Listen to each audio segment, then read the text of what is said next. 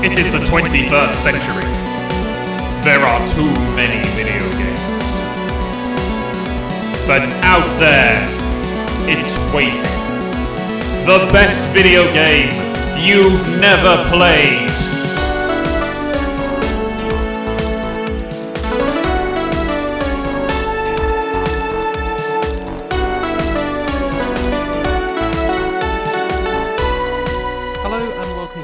Video game you've never played. Uh, this is it. This is the last episode that I have planned in for this series. Uh, we're going to be uh, going to be chatting to Sam Wen about. Um, well, look, you've you've hopefully read the title of the podcast, and um, I didn't expect that on a podcast called "The Best Video Game You've Never Played," where the whole point of the show was to uh, play new, obscure, cult classic video games that people grew up with that maybe I'd never heard of, and then have a chat about them, see what we thought about them.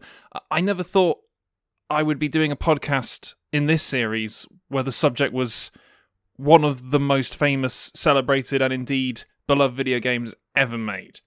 So I'm not going to hesitate any further. Let's go talk to Sam about what is widely considered the greatest video game ever made.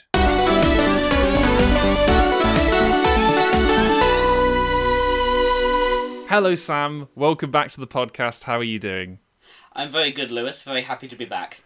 Now, Sam, we need to have a chat about the name and the premise of this podcast, because when you originally came on the podcast, you pitched to me The Witcher three Wild Hunt, which is... fair enough, was a video game I'd never played before and thus fulfilled the criteria of the show, which is that my guests recommend a game to me that I've never played before, but was also at the time the most awarded video game of all time at the time that you recommended it to me. And the show is the best video game you've never played, so I think that's more a question of why you didn't play the most awarded game of this podcast. Now, look, here's the thing, Sam, is we then had a chat afterwards. We, uh, we you know, we socialised generally outside of the, the context of podcasts. And it occurred during a conversation that we had that you basically haven't played... I'm going to I'm going to basically say you've never finished a Nintendo game. I think that's fair to say. Yeah, I, I think it's difficult to finish a game for a console you don't own, and I I am someone that, for my sins, has only ever owned Sony consoles.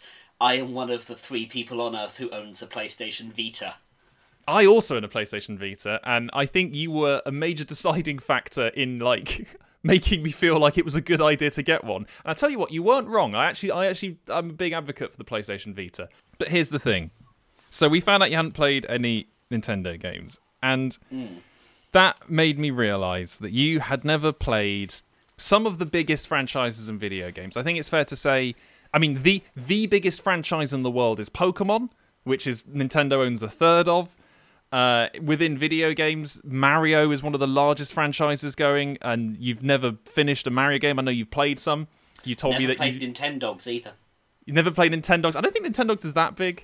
Um, like basically, when it comes to, there was a time, there was a time in history when video games were referred to as the Nintendo.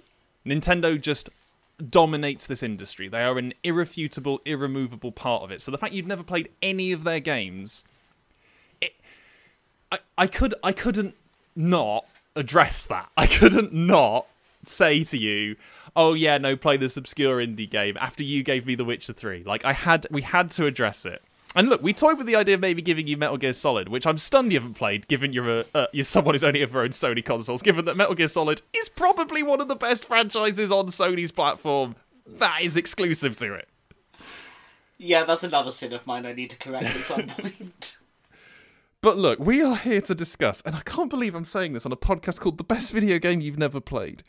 We're here to discuss The Legend of Zelda, Ocarina of Time. A video game I had never played. A video game that you have never played.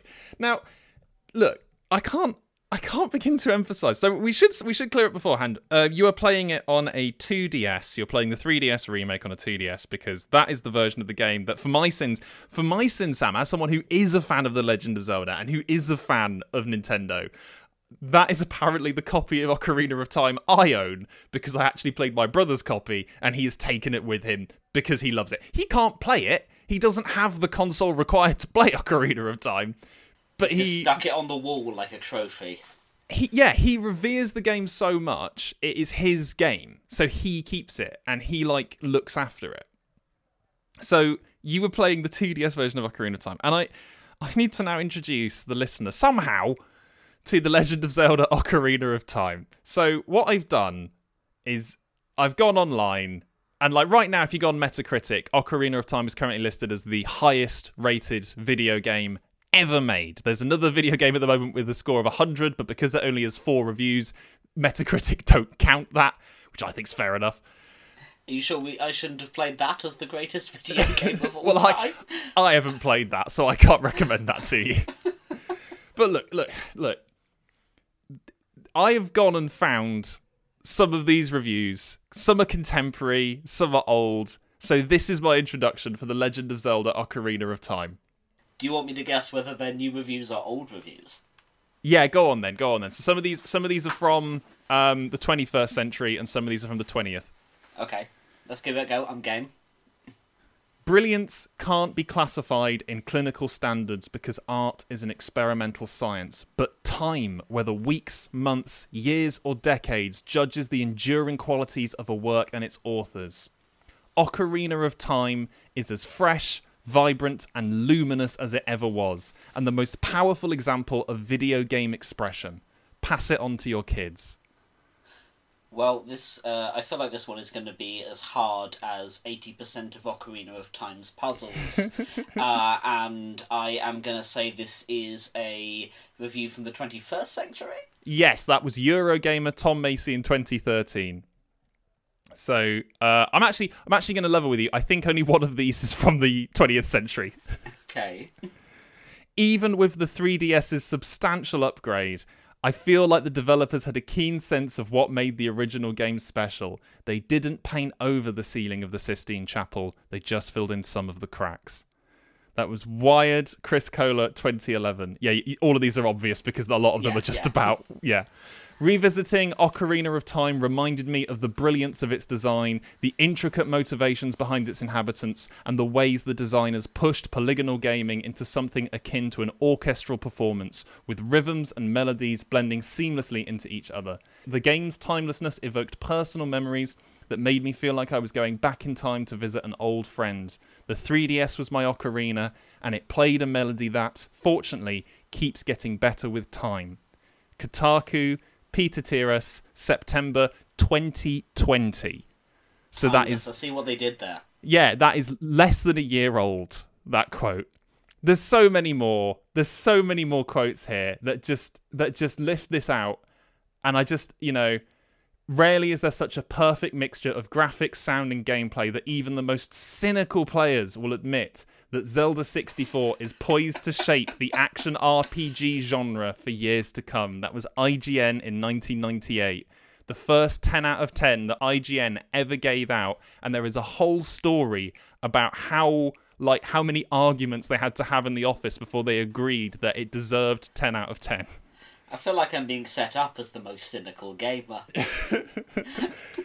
I have to I have to tell you, Sam. Uh Recommending Ocarina of Time to you, I feel like is not something that I felt bad about in the sense that I was like worried you weren't going to enjoy it. I felt bad about it because if you didn't enjoy it, man, is the current against you. Like, I don't, I, I wrote none of those quotes. Those are all quotes I plucked off the internet based on people that I thought would be like good, good for this.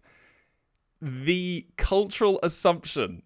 And I believe it's bore out in terms of if you go to top one hundred game lists of all times, is that Ocarina of Time is the best video game ever made. And now I don't think it's the case that people would say it's their personal favourite video game. I think there's a lot of divisiveness. Even within the Zelda community, there'll be people annoyed that I made you play Ocarina of Time as the first Zelda game. There'll be people saying I should have made you play Majora's Mask or that you should have played uh, Twilight Princess or Wind Waker. But no, there is no point in getting you to play any other Zelda game other than the one that I listened to the soundtrack before we did this, and I welled up a little bit because it means so much to the people who played it. So Sam, The Legend of Zelda Ocarina of Time What did you think? Um, I feel like I may be swimming against the current here. And if I disappear shortly after this podcast comes out, I would like it to be treated as suspicious, and everyone who owns a Switch is a suspect. The Switch is sadly one of the consoles you can't play it on. I wish I could play Ocarina of Time on the Switch. I absolutely would. Okay, I... I, I had issues with it. I... Mm. Let's not beat around the bush. This game is... coming up on twenty-three years old. This is not a modern video game. And, like, I think one of the things that's...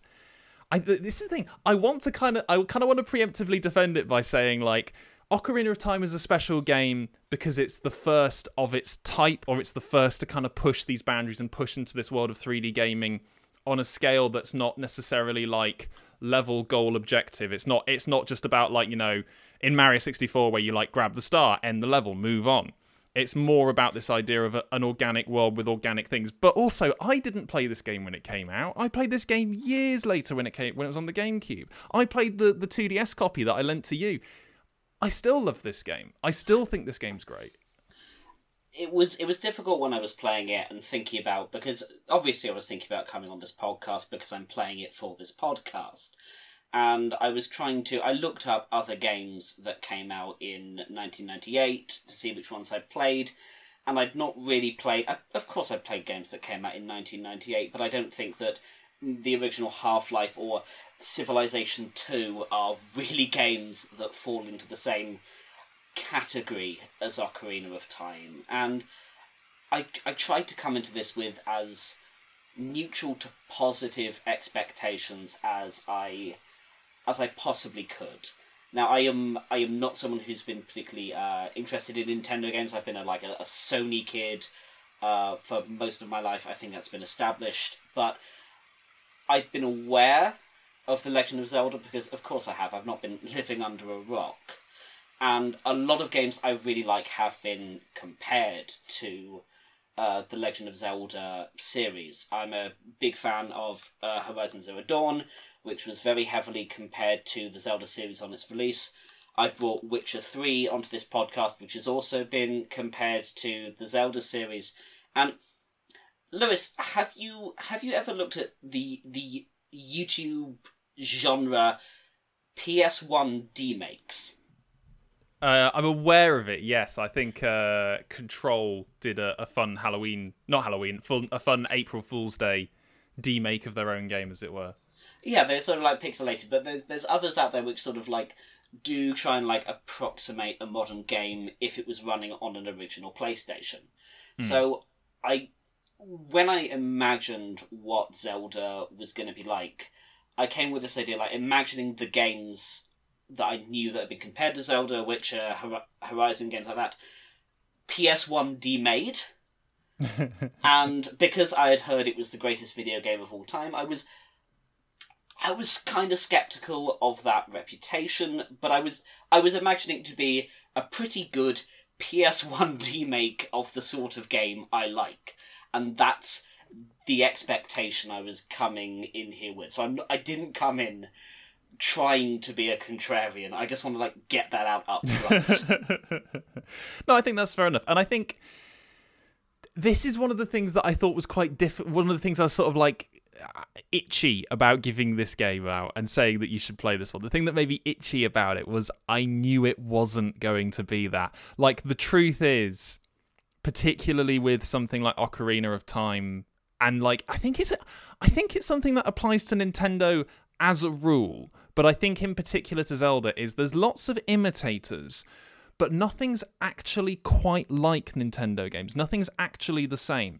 Like, you know, there's any number of three D platformers that exist in the world following the creation of Super Mario sixty-four. None of them are actually like Mario sixty-four, except maybe Banjo-Kazooie, which Nintendo also published. Like, there's no video game that's like The Legend of Zelda Ocarina of Time, except The Legend of Zelda Twilight Princess. And then even then, if you go like one step ahead of Twilight Princess to the next game, that game's not really like Ocarina of Time either. Like, these games are, in a way, they're like the sort of design zenith of their generation. And then when they go to make the next one, they pick up like the themes of the previous game and go, well, let's just do, let now we've got to do something new with these themes, something new with these ideas. And it's sort of like this bizarre, every Zelda game feels like an adaptation of the previous Zelda game to the current design sensibilities of that console. And so when you're saying like, oh, I'm expecting a demake of The Witcher three or a demake of Horizon for Zelda. No, those games are nothing like The Legend of Zelda. Like I, people I people compare agree. them fairly shallowly because actually, because what Horizon Zero Dawn, Horizon Zero Dawn is more like Grand Theft Auto because it's an open world. You go to mission markers, you pick up missions, you do missions, you go back to mission markers, story progresses. Zelda does not do that. There is no such thing as picking up a quest in The Legend of Zelda Ocarina of Time. You just exist. No, which is where it sort of like breaks with sort of standard R P G formula that was established even at the time. And one thing I did pick out from those reviews you read out to me to show me that the weight of the world was against me was uh, that I think it was the one from uh, from the time called it an action R P G. And it's not. It's a puzzle game.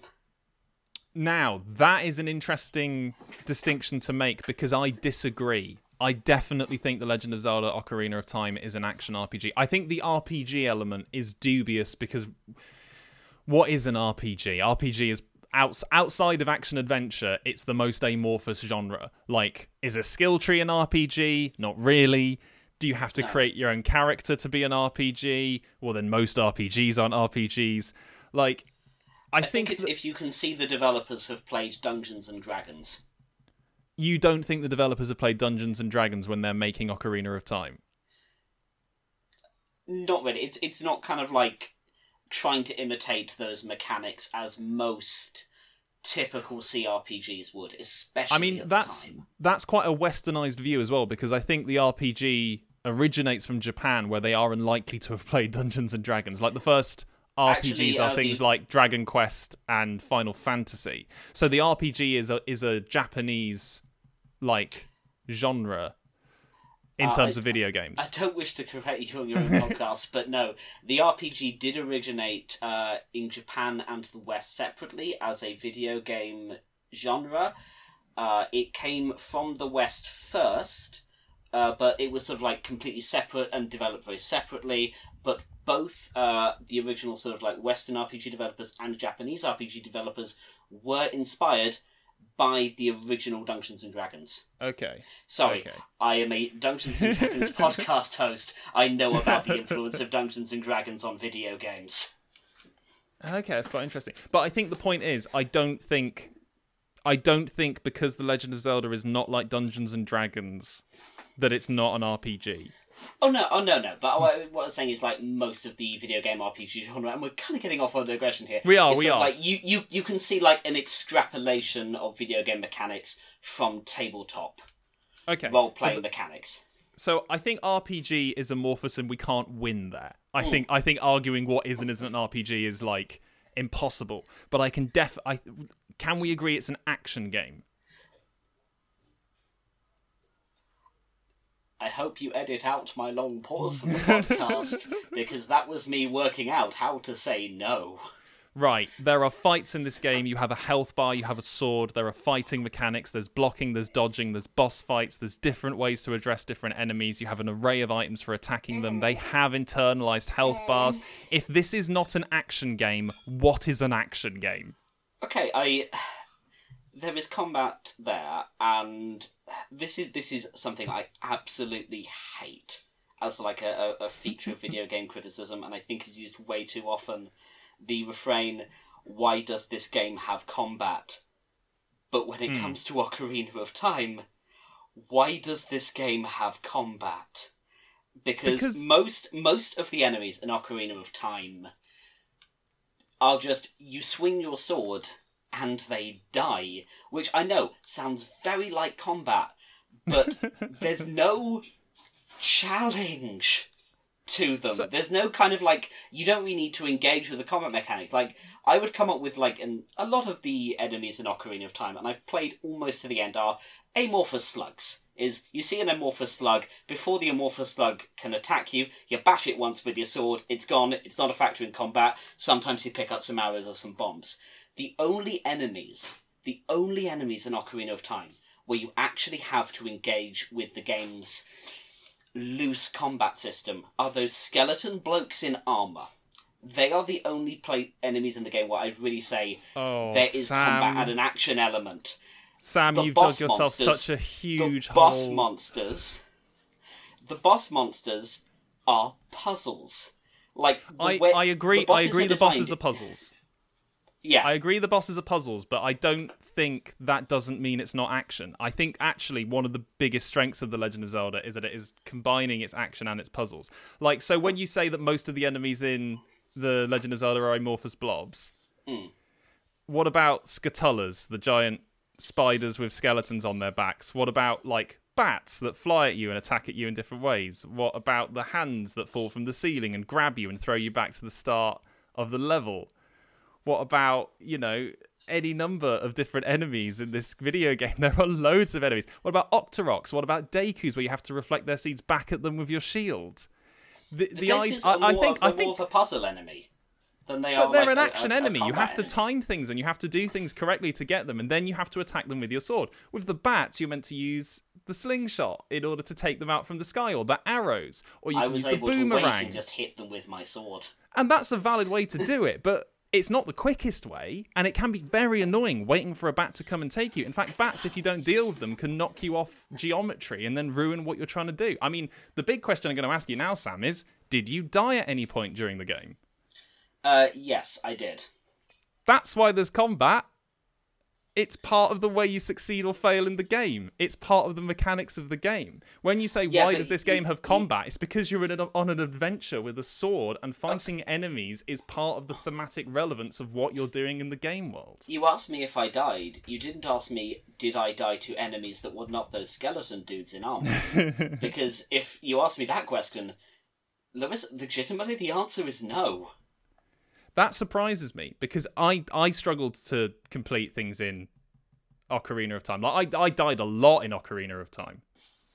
I I also died a lot in Ocarina of Time, but that was that was more to do with issues of some of the controls, which I think we're going to get to, because I I did die quite a lot in Ocarina of Time. It just was very rarely to what I would call the combat, and the combat did not fit. The combat felt perfunctory to the system rather than core to the system.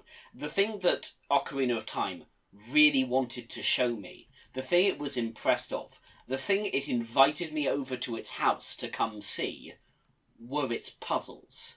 I will agree with that. I do think the puzzles the puzzles are the reason that I like The Legend of Zelda as a series. I don't think the combat is like the most deep or satisfying system in terms of video games. I don't think the combat is, as you kind of illustrated, it's not the point of The Legend of Zelda Ocarina of Time. But to say it like doesn't count or should be removed from the game, definitely no. Like the pu- like the combat and the puzzles are kind of a combined entity. And, like, the point of being good at the combat regarding the puzzles is it teaches you that, like, enemies aren't going to be defeated by just hitting them with your sword. The whole point of the game is it keeps giving you this bag of things to use and goes, you can solve this with the things we've given you. So, like, I, you've you've now, you've now because you said it's mostly amorphous blobs, I've gone and looked up a list of all of the enemies in The Legend of Zelda Ocarina of Time. There are only two I would describe as remotely blob-like. One of which is the like-like, which is a thing that, like, absorbs you and steals one of your items. And the other one is a fire slug. Everything else in this game is a defined monster. We're, we're gonna we're gonna talk about the Fire Temple. And, like, maybe that warped my perception because I...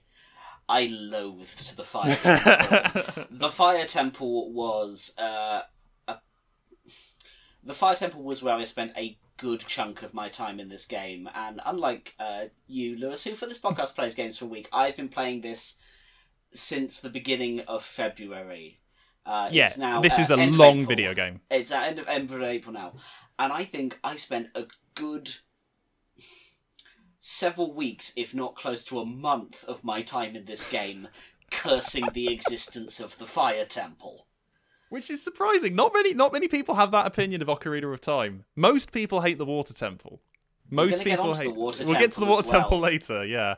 Most people hate the Water Temple. I personally have um I I bizarrely, the thing I dislike most about Ocarina of Time, which is also the thing a lot of other people really love, is I I basically am not enamored with the bits between temples. Uh, I tend to find that the sort of like point-and-click adventure logic of the way you get into some of those temples, boy oh boy am I glad I ended up looking up walkthroughs at some point during my childhood, because there was a one point where I was like, I have literally no idea what you want from me.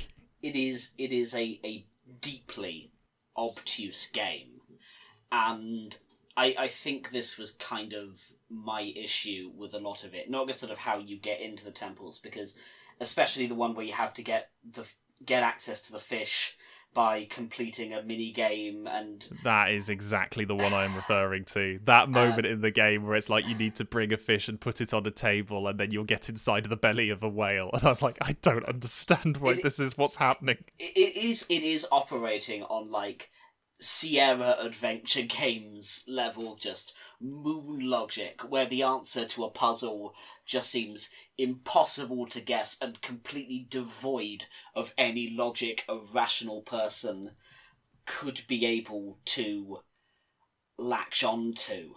I think you can figure them out if you talk to a lot of people. Like, it has to be said, certainly when I played it as a kid, I did not realise how much of the game's world building and how much of the game's, like, the way it pushes the player forward, you just have to talk to a lot of people, and then you'll sort of get a general idea of what you're meant to be doing, which is obviously something that I came into because I played this originally on the GameCube, and it was late on the GameCube. I did not have a GameCube until it was like a year out from becoming completely obsolete with the launch of the Wii. Um, so I was used to a game telling me what to do. I was used to the idea that a video game would go, yellow dot, go here. This is this is the next part of the adventure. One of the things I actually, now as an as an adult gamer, as a grown-up who's played more video games, one of the things I actually quite like and admire about Ocarina of Time is that it doesn't do that. I... Th- this is the thing, and I can I talk about the puzzles for a moment? Like, yes, as, yeah, I yeah. Because I think there is a sweet spot in puzzle games between it's so easy and handheldy, there isn't really a point in trying to figure it out. Like, you see it, you know. Yeah, yeah, like Uncharted or something like that. Um, different sort of sort of mechanics, but yeah. And then there's sort of like moon logic, adventure game, Sierra game logic. Yeah, there's yeah. no way to grasp this thread. And there's a sweet spot in between of the game has given me the tools to work this out, and this is an interesting puzzle using the mechanics that I, as... and I, I will be perfectly honest, Lewis, I am not the best at puzzle games. But, and a game that really hit that sweet spot for me was Portal two. I that think Portal... was exactly the game I was going to say is the perfect puzzle game. I it's completely agree. I completely agree. Controversial opinion, I think it's better than the first one. Um... Uh, yeah, they yeah. they both got they both got their strengths. They're both. It's kind of interesting. Very brief aside of Portal. Portal One is a horror comedy. Portal Two is a comedy. Yeah, and I, I, yeah. I think I think maybe the reasons that some people prefer Portal to Portal Two is about tone. But yeah, they are both excellent puzzle games. And my problem with Ocarina of Time was that the there were very few puzzles that hit the sweet spot for me. Like, I would say, it's difficult to guess, but maybe between seventy to eighty percent of the puzzles in Ocarina of Time are so easy, why bother even setting it as a challenge to the player? And the other twenty to thirty percent operate on moon logic. With maybe, and I shouldn't go this, but with like five to ten percent, yeah, so maybe reduce my obtuse number, five to ten percent that do sort of hit that sweet spot. But I was so used, I was so used to this game just throwing like weird things at me, like a puzzle where the answer was to use an item in a way that that item had never been established to operate before, and maybe even was the function of another item. Like there's uh, the boss in the Forest Temple where you have to fight Ghost Ganon. And yeah, I, I he worked... emerges from the paintings. Yes, and I, I worked out, oh, he wants me to play Pong. And yes. Because it had been established that the shield was the item in this game that was the Pong paddle, I tried ah. to use the shield, and the shield did nothing. And the game says, no, for this one moment in the entire game, it's actually the sword that's the Pong paddle. And I'm just going, what? And that wasn't the only moment where I had that reaction. And so, um, and, I hate to say this. Yeah. Navi will tell you to do that. Okay, I, I, I didn't always listen to the threat. And maybe maybe that is maybe also, that is my fault, but I think that's quite revealing. Yeah. That's not the only time the game asks you to do that. Is there a bit like at the end that asked me to do that? I, I That is that is how you do the final boss. I did not get to the final boss. Mea culpa. Because you fight real Ganon, as it were, and then you fight... Well, he's not the final final boss, but you fight Ganon in the same way that you fight Shadow Ganon. You have to... As you say, you play ping-pong with this this ball of energy between the two of you. But, like... Okay, okay, okay, so you're like, oh, I used the sword. Is that not just, oh, I used the sword? Like, that's not... Like, that, like this... Like, that, you tried the was... shield, it didn't work. Try something else. Like, that was that was one insta- that was one instance of, like... me coming across a puzzle where I need to use an item with not a previously established use. And the thing is, if if I'm going through a puzzle and the answer is just to rub one at a time each item I have, I'm not solving a puzzle. That's Sierra Adventure game logic of, like, rubbing everything in your inventory against a puzzle until it you, you... find the right one. That's not actually me using my brain. That's me just going well, that, through a that list. Section, that section's not a puzzle, that's a fight. Yeah, the boss is a puzzle. But no... I, I was using it as an example, but it was it was a trend I found throughout the game. And like, if you want to talk about, like, I agree, like, I think we talked about uh, Jabu Jabu. To get inside yeah. the belly of Jabu Jabu, you have to go and get a fish by playing a mini, or fishing, going getting a fish from a mini game. You need a bottle of water, I think, at one point. Uh, there's uh, sections in this game where, I'm trying to think now what a really... Uh, I don't I don't know if you got this far, but there's a section in the game where you need to go back in time as a child to learn a song and play it inside of a windmill to activate a storm so yes, that in the I did future get that far. Uh, yeah you you do the bootstrap paradox basically. Yeah. That's obscure. Um, but... That's weird. It's weird that to progress this game you need to go into a windmill that otherwise serves no function in the world. Like, I appreciate those moments as like, why is this in the game? But... using a sword to attack the boss back. Okay, okay, but using the sword for a way that another item had been established to function. And like I say, that was the one I made my notes of because it was the clearest example, but there were other places where items just seemed mm, to mm. to not follow the rules. And it was... I, I got to such a distrust with this game and its obtuse nature that there was... The first puzzle I really liked that I encountered in this game was in the Forest Temple, the first one after you become an adult. And yeah. it's it's the puzzle where... Um, there is the keyhole, because it seems like ninety percent of this the uh, the puzzle in this game is shooting something at a keyhole. It's the keyhole that's uh, frozen over, there's a bit of fire in the centre, and some rotating uh, platforms around it. Yes. And I thought, wow, okay, so it's frozen over, so I need to heat it. There's fire there. Oh, if I shoot my arrow that's made of wood through the fire, at that, it will melt the thing.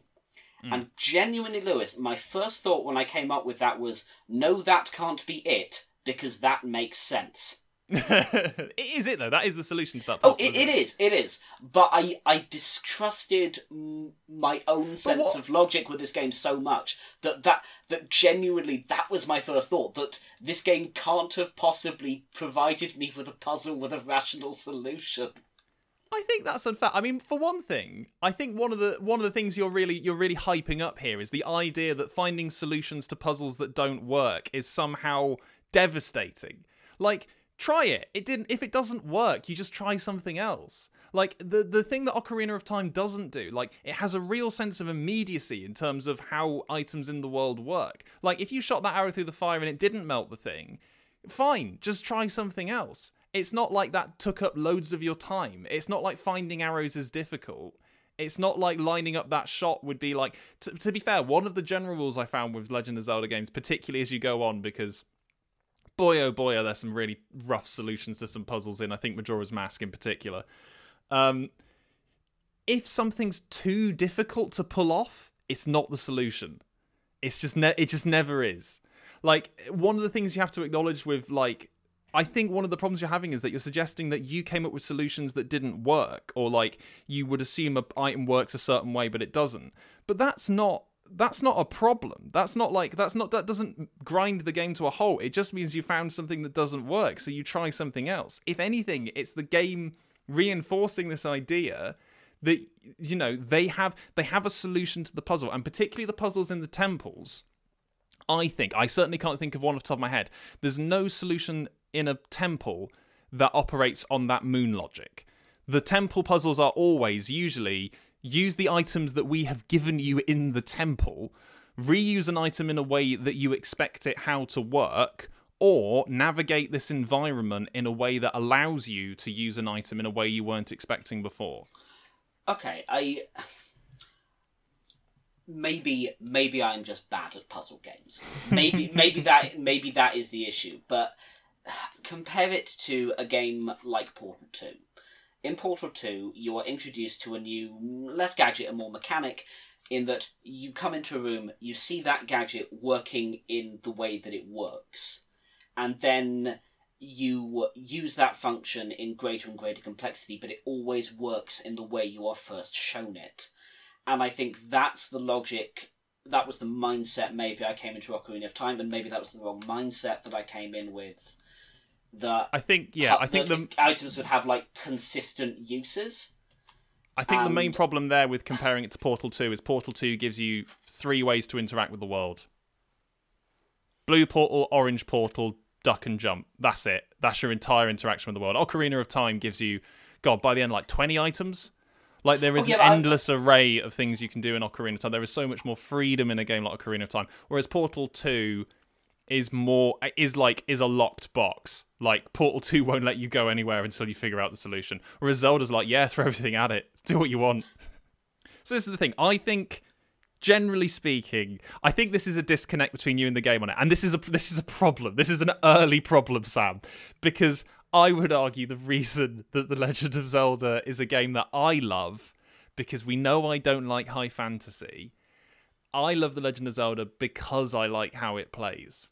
I think the Legend of Zelda series, in general, there are exceptions, in general, I think it's one of the most, like, inventive and fun series of action R P Gs, puzzle, whatever you want to call it, games that are out there. Like, I, I buy Legend of Zelda games f- to play these temples, more or less. Okay, well, let's talk about how it plays for a second, because I want to talk about the fact that I got stuck... more often than I got stuck on what I would say are the obtuse puzzles, then I got stuck on the easy puzzles because of how it controls. Because the A button in Ocarina of Time is the most overworked button in the history of video games. It's the context button. It is... But it does everything, and it kind of... It does of, everything! It, yeah, it does everything, and... because of that, it doesn't quite work. Can I describe to you a moment in the the something caverns? Dodongo's Cavern? Dodongo's Cavern. Can I describe a moment in Dodongo's Caverns for you? Yeah, like, sure. I me, think me is this to do with bombs, with perchance? It is to do with bombs, but it's actually more yeah, to bombs do are with a problem. Grabbing. Okay. Okay, so there was a there was a puzzle in Dodongo's Cavern where I see it, I walk it out, and I go, yeah, I know how to approach this, I know how to do it. And basically, you have to pull out a block to to jump across to another block, then throw a bomb at a uh, piece of vulnerable masonry. So I pull out the block, pressing A to pull out the block. Now, I also need to jump onto the block by pressing A. And I never, oh. throughout my entire playthrough, worked Sam. out how to... Yes? You don't you don't go up blocks by pressing A. You just push the character towards the block. But A is the jump button. No, it's not. There's no jump button in Ocarina of Time. You just push the character. If you push him to an edge, he, jump, he jumps automatically. I was pushing the A button to Sam, jump. this is this is why you don't like Ocarina of Time. You didn't listen to how to play it. I, right, I feel one hundred percent vindicated now. This is... Sam, you can't... That's not how the game plays, Sam. Sam... Oh my god. But it doesn't... It doesn't... No, this... we're stopping the podcast. You're playing the entire game again. I refuse. Sam, you don't know how to play The Legend of Zelda Ocarina of Time. You've been pressing A to jump. Yes, I have. That's not how it works. Throughout the oh entire game, God. I've been pressing A to jump. I got onto the no, Shadow Temple pressing A to jump. He but... jumps automatically. You just push him to the edge of a surface. He jumps automatically. You push him towards a ledge. He climbs automatically. That's why he kept That's hugging why you it. Can't play the game. I just imagined he had like separation anxiety with the block. I was, I was so sure that you didn't know how to play the game. You kept sending me messages telling me that this game controlled really badly, and I was like, "No, it doesn't. It controls pretty fine. It's a pretty good control scheme. It was revolutionary for its time with the targeting." It, you literally don't know how to play the game. Oh my god! Yes, yes, I understand it. Go and get it now. I, what, you want me to sit here on the podcast playing Ocarina of Time again for you? I want you. I want you to get. I want you to get the game. I want you to find a ledge, and I want you to jump by going over to a surface and not pressing the A button. But it feels having a jump button is so intuitive. Video games should have jump buttons. I'm dying on this hill. But this, but this one explicitly doesn't, Sam, because the A button does everything else. I was never told this. The game yes, never told me yes, this. Yes, you were. It's the first temple. They tell you. They tell you it is vital to solving puzzles in the game. It is. It is. There is no point in this game where you don't jump. The first, like, oh, Sam. I can't believe this. I can't believe that's where we're at. That the reason that you don't like Ocarina of Time is because you literally don't under... Oh. I have other reasons. I've expl- other reasons, I have other but reasons. Sam, the reason that you don't like how it plays, the reason you've built animosity towards it, is because you've invented your own way to play it, which is to press A when you jump, thus making the game impossible. This would explain part of how long it's taken me. How did you get this far in the game? Maybe I am secretly the greatest Legend of Zelda player in history, because I have got through the Shadow Temple by pressing A to jump. I kept dying to death Roombas, but I, ke- I pressed A to jump. Did, okay. it not occur- Did it not occur to you that when you press A, he doesn't jump? It always seemed like he did. No, he doesn't. If you stand still and press A, he doesn't jump. If you move and press A, he rolls. But I also I also never had the confidence to just run at an edge and not press A. Oh my god. Has this completely derailed the show? I don't... Yeah, I don't know if we can continue. I don't know if we can continue. Sam, it's like you told me you played Portal and you didn't know there was an orange portal. And like actually, that's unfair, because you got you actually managed to get through the game. It's more yeah. like, God, what's it? What's the game that you really love? It's like you've told me that in um, The Last of Us, yeah. uh, there's no way to aim down the sights. Like that's the like what you've done is technically possible. What you've done is technically an achievement that you've managed to get this far into Ocarina of Time, assuming the A button is jump, thus making a lot of the puzzles in the game really difficult. I once knew someone who beat Bioshock not knowing pla- not knowing plasmids were a thing. Like, yeah, yeah, it's that... Equ- well, it's not quite that, because you've not, like, missed a mechanic. What you've done is you've invented a mechanic. What you've done is you've assumed that you can't do any... You've assumed you can't reload your weapon unless you use all your plasmids. Oh, my goodness, Sam. Oh, my goodness. Right, well, look, there's no... I, I I hate to say this. There's absolutely no point discussing what you were about to tell me. Oh, because... no, because I can still talk about the bombs. I can still talk about the bomb throwing. No, Sam, because here's the thing about the bombs is that they're assigned to the A button. I know they are assigned to the A button. I have other issues with the A button. All right, let's hear more about... I mean, I now know why you think the A button is the most overworked button in The Legend of Zelda Ocarina of Time. Because I thought it was jump. Because you... Oh, no. Okay, keep going. All right, all right. Okay, so I have I have jumped by pressing A over to the uh, the second block where there's a bomb flower. And yeah. I now have to aim this at the um, aim this at the cracked wall. Yeah, at the cracked yeah. wall. And the bomb, the bomb throwing and bomb putting down are both assigned to the A button. Yes, and but there is a seemed... distinction in that if you move, he throws the bomb. I found that true most of the time. It seemed like occasionally, like one in ten times, so maybe a bit more than that, he seemed to put the bomb down when I was running. But yes, he throws the bomb most often when you are running, which meant that I couldn't properly aim at the cracked piece of wall because that didn't mean I could control yeah. the camera with the aim. And that felt... There were issues I have with some of the controls in Ocarina of Time. Some I've invented myself, but the only one that I would argue is actively broken and is used quite often is the bomb throwing. All right, I don't I think that works. one hundred percent, I one hundred percent agree with you on this, and The Legend of Zelda has incredibly poor form with bombs. They're in most of the Zelda games. Like they were, they're a hangover from the two D games where they, they basically work as you would expect. They work like Bomberman rules. He puts it down where he is, you walk away, it blows up. Um, later games, particularly Skyward Sword. Skyward Sword tries to be really clever with the bombs because it's like, with motion controls now. So you can like throw them by literally throwing them with your controller, or you can bowl them like a bowling ball. And the game uh, just does not know when you're bowling, meaning you just hold until a bomb until it explodes in your hand. Um, but yeah, I agree. This, this, I thought you would bring this up and you're correct. This is probably the most difficult thing to control in the game. I think it's a limitation of the fact you're right. They could have just as easily made it that, like, press A puts the bomb down and, like, press bomb button again throws the bomb, or, and it would have made this a or, lot better. Or, like, if you went into, like, aim mode and that meant that you would always throw a bomb. That would yeah. also work. And it and it, it is an issue of controls. And to some extent, I put that down to nineteen ninety-eight, and I know this game is incredibly innovative in, like... Because this was a period of time when no one knew how to, like, make a video game character consistently control right in three D. I take some yeah. points away, because you could have fixed this on the three D S version.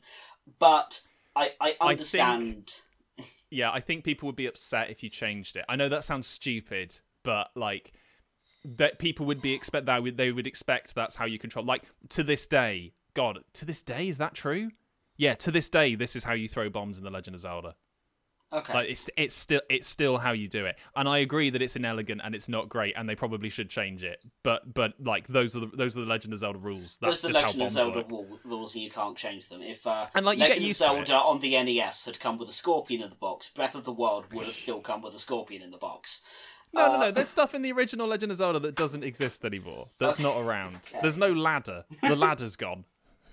I, I, I, I had, I had no issue with the ladder. Um, but okay, and th- okay, because there seems to be a section which will label, I don't know, temples. This is my main issue with the majority of the temples, and there are exceptions which I, I want to get into later, if that's all right. Yeah. The the, and Ooh. maybe this is coming into like the narrative. narrative section as well. The temples, and I include like um, the fish and the mines and the tree in this as well, the temples do not seem to have a function. As in, they are not like, they are not built in a way that kind of makes sense. I could not see this location existing within the world of Hyrule as like a functional piece. I don't know who built these or why they built these, and the internal geography of them doesn't make sense. Okay. And all the rooms well, look quite hmm. similar. And so, like, so of... here's the thing. Okay, there's there's two there's sort of two distinct points to make, which yeah. is I think. The first three temples in the game, mm. the Dodongo's Cavern, the Deku Tree, and um, Jabu Jabu, yeah. are places in the world. They are like distinct environments in the world. They're not temples; they're just places. Um, yeah, and, yes, like, but but the way they are laid out inside does not make sense for what they are on the outside. Well, the Deku Tree is a being. He exists as a being, and like that's his inter- that's what he's like inside of him. The same goes for Jabu Jabu. He's just a being. Like, with the Deku Tree, the point is he's been infested by evil things, which is what he tells you when he turns up and he's like, please go inside and kill the evil things inside me. God, this hurts. Yeah. Um... Uh, I can't really remember much about Dongu Dongu, but like, there's moments where you have to like tickle his tonsils to get him to do things, and um, like, you know, it's weird that you're inside a whale and he's got doors. Um, okay, uh, like the the weirdness is okay. It's a gamey thing. It's a gamey it is, thing. It is, it's a it, gaminess. It's, it's I a can explain the thing. Other ones. Okay, but the temp the temple temples mm. are tests for the Hero of Time. The point is, is that they are intricate puzzles to make it so that only the Hero of Time can solve them, to save the sages from Ganon's control. So it's the idea that they're like protection against Ganon. So he's infested them with his monsters to try and find the sages within the temples, but the temples are supposedly designed in such a way that they're like protection against Ganon's evil minions. So that's why those are confusing clockwork puzzles. Okay, they're confusing, confusing clockwork puzzles without sort of like internal logic, and like I, I want to get into like. They have internal logic. They have a map. Later. They have a layout. Okay, but the layout doesn't doesn't make sense, or at least it didn't to me. And like with good like level design, that I don't know, we see later. Maybe it's a ninety-eight thing, but with good level design, you see later. There are games I have not played in years that I can go back to. That the level design just clicked in my brain, hit some sort of like logic center that I can remember them years later. And I got so geographically disconnected. So I guess like just a um, silly way of saying lost. And because I had no idea how to orient myself, I actually started to feel an... I mean, this is going to sound like... You find maps. Yeah, but the maps don't really help. And... No, like, the maps know, are essential like, for know, solving the temples. I know this is going to sound like I'm exaggerating, but I got so... I got so confused as to where I was, where I was meant to go. Like, I couldn't remember, like, if I went in a room, because I was so... Have I been in here before? Have I not? I actually started to feel like well, I was map's getting... highlighted or not? I started to get to feel like I had an anxiety attack. I started to feel like... And maybe this is an issue of accessibility, but I started to feel like an anxiety attack coming on, that I just had to put the game down. And sometimes I didn't pick it up for days because I felt so anxious about going into that. No, like, I'm not making this up. I don't doubt it. I don't yeah. doubt it. It's just, it's more, I mean, again, I hate to say this, but like, the game shows you where there are doors and it tells you if you've opened a door or not if you look at the map. I, I, I know it does, and I was, like, this isn't the A button again. I was using those mechanics. I was looking at the map. I was going onto the map screen and checking the different levels. But because yeah. the map is so abstract, and, like, I've, I've, I have actually looked into... I haven't read reviews of nineteen ninety-eight, but I have looked into people talk about why they like this game, and I know that it doesn't hold your hand with the map. The map isn't super clear, and that's a reason they like it. But for me... Because the because on top of that, the layout was confusing, and because I've had difficulty telling the rooms apart, this was why the Fire Temple took me close to a month, because that was the worst one for this. Well, I um, think that it's yeah, something that future the Fire Temple gave me anxiety. It's something future installments do improve on, um, mostly because once you get the map and the compass. The map like fills with like chests you haven't opened, and you, like the solution to most of the puzzles in the game are like you need to find the key. If you find a key, you can open a door, you can access a new area. If you access a new area, you're on your way to either getting the boss key, the new item, or getting to the boss. Oh yeah, I got I got that. Yeah, so the game like in future, I agree in terms of like. The thing is, you're telling me, like, there are games you can go back to that you can memorise the layout of because you've been to before. Yeah. That, to me, is the Deku Tree. I know the Deku Tree off the top of my head. I can go through that entire level. I know how to solve all the puzzles in the Deku Tree right from the word go. And I, like, in my head, I can to, perfectly to honest, map out the three D I, environment. I, I did not feel this that as much with the Deku Tree. And, like, I'm sure, like, with all things, there were some that triggered this more than others. The Fire Temple was... by far the worst. Yeah, you've had a really hard time with it, which surprises me because I don't, I don't have any particularly strong feelings towards the Fire Temple. Like, I, I was keen to tell you not to. Um, like, I thought it was important for you to play as adult Link somewhat before we did this because I think Adult Link is a real turning point in the game in terms of its... Like, it, st- it stops being, like, this bizarro world, like, how on earth do I progress? And becomes, you find a temple, you go to a temple, you move on. You find a temple, you go to a temple, you move on. And that sort of, like, becomes the main structure of the game. Whereas Young Link is a bit like, well, the tree's dead. Best go out in the field. um, I did quite like that moment. I like Navi's complete disregard for the death of the tree. He watches the yeah. tree, presumably someone he knows. His boss died, he just goes, oh, well, let's go. I laughed out loud at that moment. I thought that was a really nice piece of accidental macabre comedy. Um, but the but last... I mean, the, tree, the... the trees moment as well. I We're moving into the, the, okay. the realm of like yeah. the narrative and but stuff like that. There's one last thing I want to say on like the temple design. And that's sort sure. of like... I really like the idea of each temple having a new item. And you get yes. that item and then... You puzzles in the temple are based around that item. The problem I had with it is in most cases, the item you get at right near the end of the temple, it is tutorialized and then never picked up again. I, I, I did read some stuff about this game, and apparently that they're all used in um, the final boss. Or, sorry, the final temple, the final like boss temple. Mm. But... I did. I was disappointed that in the majority of cases, especially the hammer, because as much as I hated the Fire Temple, the hammer seemed really fun. But the hammer was used about twice, and then it's used in the boss, but used about twice for puzzles, and is then just thrown away. You can use the hammer in combat. Now, it's it's the easiest way to defeat uh, a mini boss later. Now,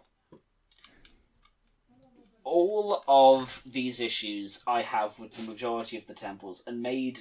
Admittedly, now I know some of it my own fault, and made this game quite the slog for me until.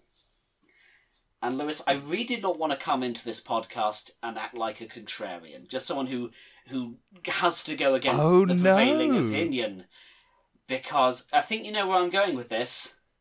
Yeah, go on. I realised uh, a couple of about a week ago that I would not only have to come onto this podcast and defend the p- opinion that I don't like Ocarina of Time, I realised I would have to come here and say I don't really like Ocarina of Time, with the exception of the Water Temple, which I really like. Right. Now, here's the fun and interesting thing you've done there, Sam. Yeah. There is a reason the Water Temple is despised in the Zelda community. Mm. And it's because the original Water Temple was designed in such a way that you could break it. Okay. You, there was a there was a problem with... There's a point in it where if you use up all your keys to open certain rooms, the game locks. And because of the way The Legend of Zelda is designed, that's it. You have to restart the game because you can't load an old save and you can't, you can't like go get another key. Like the game would legitimately break. So it was hated for that reason. It's also hated because the main mechanic of the Water Temple, as I'm sure you're aware, mm. is the iron boots. Yes. And using the iron boots underwater. Now the three D S version makes walking in the iron boots about twice as fast. So to a generation like myself who played the N sixty-four slash GameCube versions of it, the Water Temple was slow and dangerous. As someone like myself who has only played the remake, I really like the Water Temple. I like it has a great you, central puzzle. I like that you get the item from the previous uh, mini dungeon, the Ice Caverns, which I also really enjoyed. And mm. um, I like that it then takes that item, which is tutorialized in the Ice Caverns, and uses it to continually build on for um, more puzzles. I really like that idea of moving the water level in a central room up and down. I think that's a really fun idea. Uh, also, mm. the the geographic anxiety I suffered in a lot of the other temples, and I think was, even more so than my A button incompetence, the reason I struggle to enjoy this game. Because of the Water Temple, it's really designed around that big central room with different layers. You are never really going more than two or three rooms, and always in one direction, away from that central room. And because mm. of that, I actually did get to know the layout of the Water Temple and always was able to orient myself. Yeah, no, that's true. Um, it also, like, I know I complained earlier about there being, like, this gap between are really easy and really obtuse, whereas the Water Temple was the first time when playing the game I felt that there weren't really very many like insultingly easy puzzles, and the rest were all playing by the established rules. Hmm. And for all these reasons, I really enjoyed the Water Temple, and because because I wasn't... Also, there's no bombs. There's no bombs used in the Water Temple, which is a, is a blessing. But lots of use of the hook shot, which is my favourite item in the game. Which is really fun, and is the it was the first place in the game where that really fun gadget really gets used. And I will say, I, I haven't finished it yet, but I'm currently in the Shadow Temple, and that is not as good, but it's approaching sort of Water Temple levels of approachability. And because I was able to relax, and again, it felt like I was sort of like, I had an understanding with the game. I was able to enjoy it. Like, if I had played Ocarina of Time, and Ocarina of Time was like the Water Temple, I would be coming into this this podcast saying, you know what, this maybe isn't the game for me, I would prefer something with a stronger narrative element, but this was fun, I had a good time, I can see why people like this. I mean, I, I'm... I'm I'm glad you liked the Water Temple. I'm I think the Water Temple is much maligned in a lot of ways. In some ways, rightly, as I pointed out, the fact that it was a glitch that could destroy your game is no. Oh right. yeah, the the, the like, N sixty-four version sounds like a nightmare, but I like this one. Yes, yeah, and like um, yeah, I agree. There, there's another uh, temple they do later in the series in Skyward Sword that has the similar thing of raising the water levels to different things within that temple, but then they do a twist on it in a sort of self-reference back to the original Water Temple. And like, yeah, it's like, it's infamous, but it does... I think the Water Temple is a good example of, you talk, you raise the water level between these three different levels, and that's something that's unique to that temple, and the temple's built around that puzzle, and the temple, like, now that it's been fixed for the remake, is a perfect little puzzle box that you solve. And those are the things I love about... And the thing is, I know you're saying that with the other ones you got this um, direction anxiety, and you got this idea of you're not you're not really sure how to get through each of the sections of the game. Now that you've played something like the Water Temple, I think if you were to go back and play those other temples with the knowledge of, like...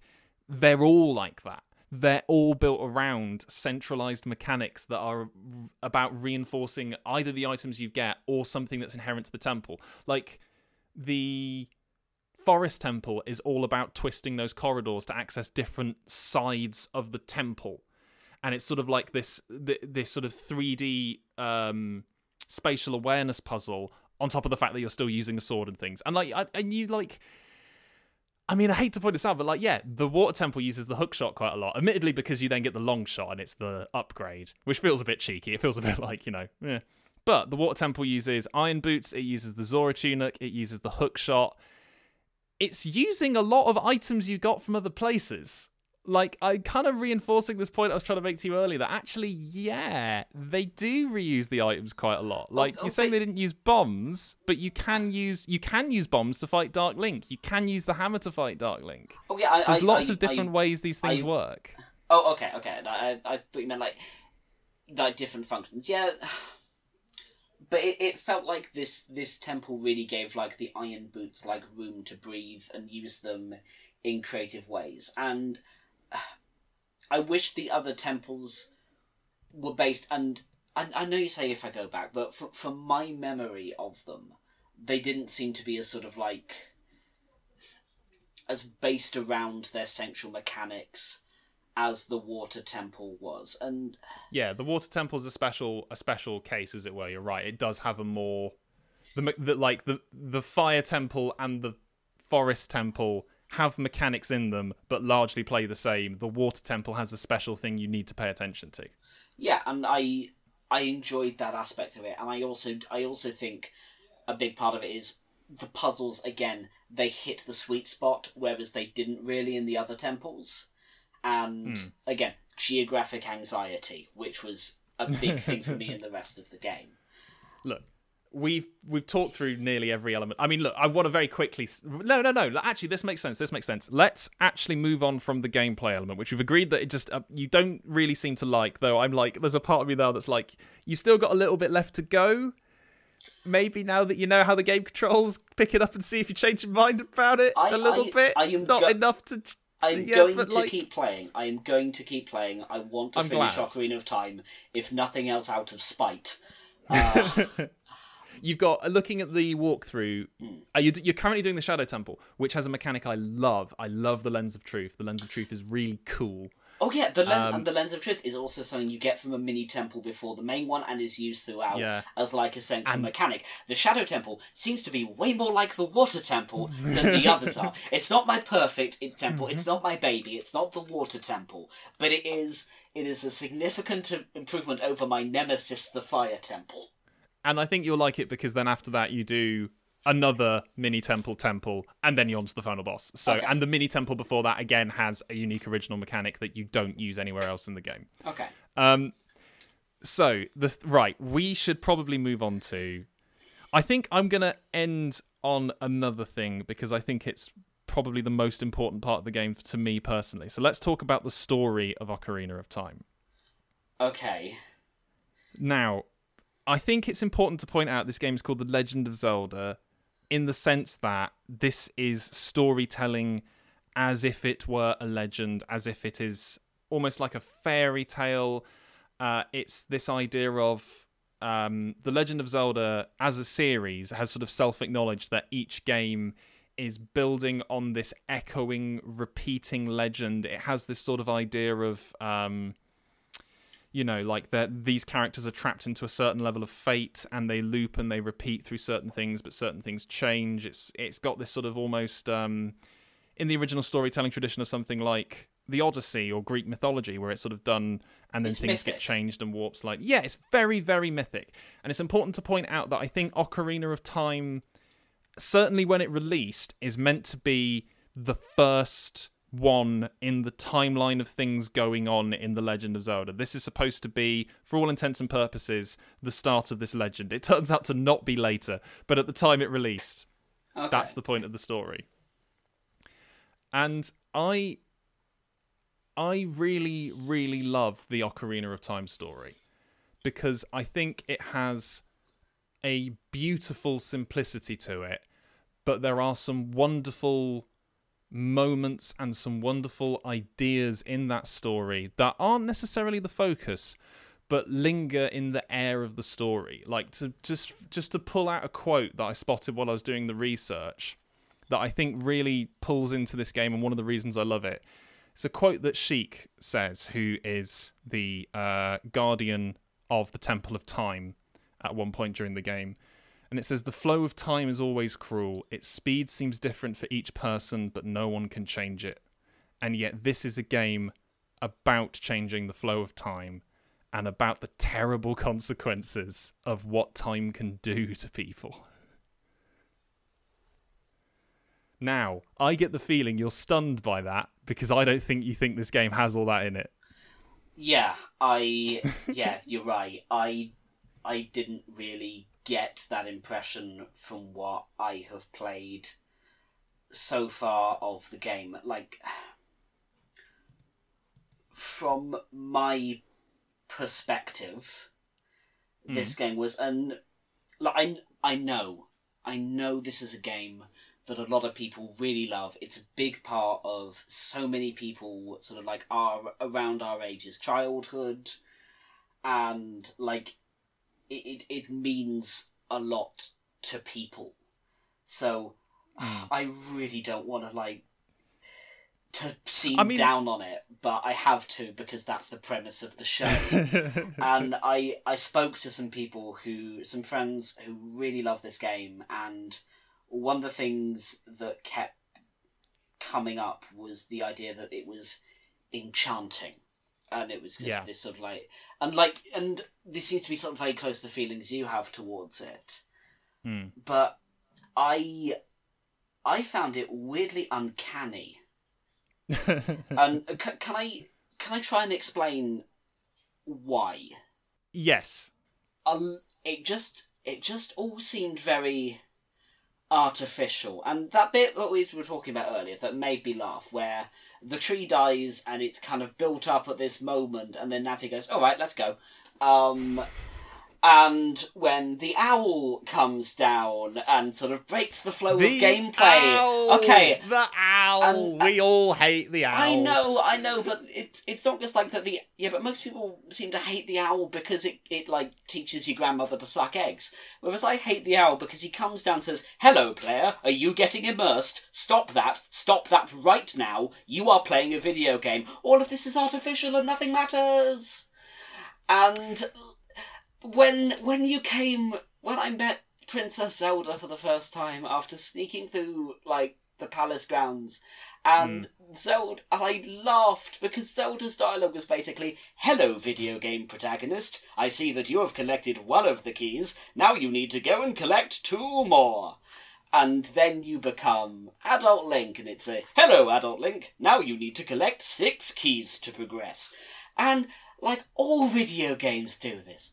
All video games do this, but most video games try and disguise the fact that they are games behind narrative, behind context. Whereas, Sam, and I, I there think, is I think, okay. there's narrative behind the keys. There's narrative, like you but, call you've called them keys, but they, they explicitly tell you in the game what they are, why you need yeah, them, what they they're are, gonna they do. Are, they are jewels that unlock a door. They are basically they are less disguised. Well, what than about these what about the thing you get when you're an adult? Are we talking about the um the the, sa- the sages? Oh yeah, the seven sages. Yeah, six keys. Um, no, Sam, they're all people you met when you were a child. I know, and if they'd been characterised, I might have cared. But you didn't care key... about Zora, about Princess Ruto. She and one Ruto of the Ruto? others. She and one of the others had some. Do you find out what happened to Zelda? Sorry. Do you know what happened to Zelda? Uh, she's Sheik, isn't she? Yeah. Yeah. Um, While you were gone for seven years, she defended the Temple of Time and was acting as while well, the world burned. Well, the world literally burned. When you turn up at that town later, it's on fire and everyone's miserable or dead. Yeah, and I walked out of that miserable town into a sunny day and using music going da da da da da da and just mood killed. But my point is that, and you talked about this earlier about how unashamedly gamey this game mm. is. It does not hide that it's a game. And it just felt like, by acknowledging as much as Ocarina of Time does, the artificiality of what is going on, it just killed the immersion for me. It's like, like I want you to imagine a Disney animatronic. And a child may love a Disney animatronic because it's cute and it does a funny dance and it's got like cute fur and a big smile. And it looks and acts like a thing. Yeah, but for me, Ocarina of Time was that animatronic with its fur taken off, and it's a horrifying exoskeleton that is just a dancing, horrific, obviously artificial machine with still the big eyes and smile attached. And it was that uncanniness and that artificiality that just made me go, I do not care about I think that's... anything that's happening. I think your animatronic analogy is quite telling. Yeah. In terms of, because I think to a certain extent, the childish wonder is how this game works. I mean, look, I, we've made this point, like, the game is twenty-three years old, coming up on twenty-three years old. Um, I mean, yeah, it's gonna struggle to hook you in because it doesn't have voice acting. It's gonna struggle to hook you in because, like, I think in nineteen ninety-eight, the only other video game that's coming out that's even approaching it in terms of like narrative sophistication is Metal Gear Solid. And I love Metal Gear Solid. And one of the reasons Metal Gear Solid like lands better in my book is because it has voice acting. But boy, oh boy, is that also a video game that has that level of artificiality. I think you would struggle for the era that it's made in to find a game that actually has this much context for everything in it. Like, I don't think there's a single thing in the game that isn't tied to the world and that isn't explained. Like, the owl has the problem of telling you to, like, press the A button and Z target, but it has to tell you how to play the game. And apparently, even when the game tells you how to play it, you don't read it and think A is jump. Like, the game... The owl never the game, said A wasn't jump. No, but there were a series of signs in the very first section of the tutorialization of the game that tell you how to do things. Um, that you didn't read, and that had you read you would have said were immersion breaking. like, this is also one of the first times, like, it, it maybe Link to the Past does this, but certainly the original Legend of Zelda games. The original Legend of Zelda games don't tell you anything. They don't tell you how to do anything at all in the game, because it used to be when you bought a video game, you'd read a little book and then play your video game. Ocarina of Time is among the first games to be like, the only thing that you need to play this kind of game is the game. The game's going to tell you how to play it. The game's going to give you the context for everything that you're doing. The game is going to put you in a world, and everything in that world makes sense in terms of, like, there's a reason it exists within the world. It's not perfect. It's also one of the first games to ever really try to do that. I completely disagree. I completely disagree. This came out the same year as Fallout two. So presumably Fallout one came out before it. And there have been R P G video games that have done storytelling, that have done context. Like, there is there is no excuse here. Basic storytelling. Sorry, no, no, Basic no. storytelling Sorry, was not no, invented no, no. Absolutely in nineteen ninety-nine. Not. No, no, because when you're talking about Fallout the video game, Fallout the video game has an enormous interface. Fallout the video game is surrounded by buttons telling you what to do. Like, Fallout is not an immersive video game in the same way that Ocarina of Time is, because the whole point of Ocarina of Time is that everything that you're doing in the game, you are doing. You're there. It's live action. It's three D. It's a world that exists that you look around and explore. Fallout is not that game. Fallout is two D characters standing around talking to each other. Okay, but those characters are given characters, and that world is given development. Whereas Ocarina of Time is, yeah, I will give Ocarina of Time that it is. It has less interface. Uh, to maybe break immersion that way, although I've never found interface that much of a problem with immersion in video games. But it's the fact that it's the fact that Legend of Zelda doesn't really be seen, and you talk about this mythic element, but it's it's incredibly basic. It is a fa- it's a fairy tale, or and video games video games had done better stories before this, had done stories that with engaging characters and worlds that made the player think they matter, whereas Legend of Zelda is just, hey, it's fake. And what I don't I don't agree that it says, hey, it's fake. I think that's how you read into it. I think that's how you jumped into it. Because I, I I don't know this for a fact. Mm. Does Fallout have voice acting? It does for some of the characters, not many of them. I think there's a I think there's about five voiced characters in the original Fallout. Can you name a story-led video game you've played that doesn't have voice acting that you got immersed in? Yes. What was it? Kentucky Route Zero. Okay, good example. The thing with Ocarina of Time as a story is it's this idea that the story of a video game is not the text. It's not it's not what characters say, it's not the it's not the plot written down as a literal thing. It's the doing of it. It's the it's the doing of the game. The quest in The Legend of Zelda, as you say, initially is to go and find the uh, three jewels that seal the Temple of Time. The quest there that you engage in yeah. is not talking to Zelda and her telling you all about the things and you need to go to this place and this place and then you, you know, that's the story. The story is you get told to do that and then you do it. The evolution yes. and the attachment you form to Link and the world is not done through being told, this is Death Mountain, Death Mountain has been here forever, it does these things, it's a volcano, da da da da. The attachment is you go into the volcano and you fight the monsters. That's the world building. Literally, they built a world and you walk around it. The thing I would say about Fallout is they didn't build a world, they built a series of images, and then you, like, prod around in the images and you talk to characters and they build their story that way. But the doing of things in Fallout is use gun on rat.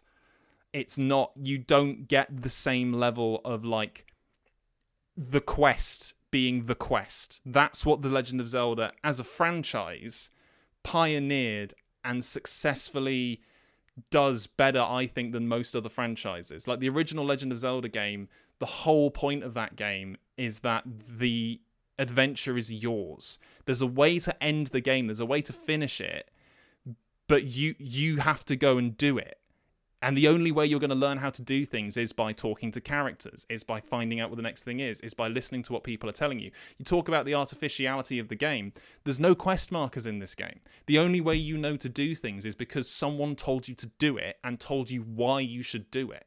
Most games don't have that level of storytelling or immersion. Most games are, get to the end of the level.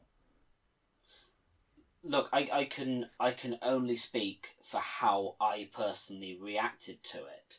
And look, I, I understand that in a video game, like, the mechanics are the story. But like if, if we if we take that argument that that is all there is, if we ignore things like character, if we ignore things like story world, then the story of Legend of Zelda is a boy wakes up, goes to a castle, collects what three kind, things. What kind of boy? Okay, but we don't know that from doing, and if we're making the argument that we do, we do know that from doing, because crucially, one of the things that happens in the game is you become an adult, and the people you grew up with don't. And you know that by going back and realizing that you were not raised the same, like, you are not of the race you thought you were. They have remained children. You have become an adult. You were raised believing yourself to be a Kokiri. You are actually a Hylian.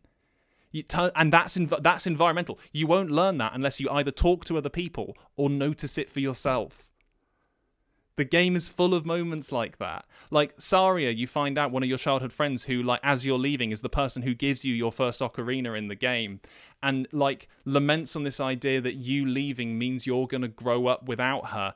You later discover is one of the sages whose, like, job it was almost to, like, rear you towards this goal.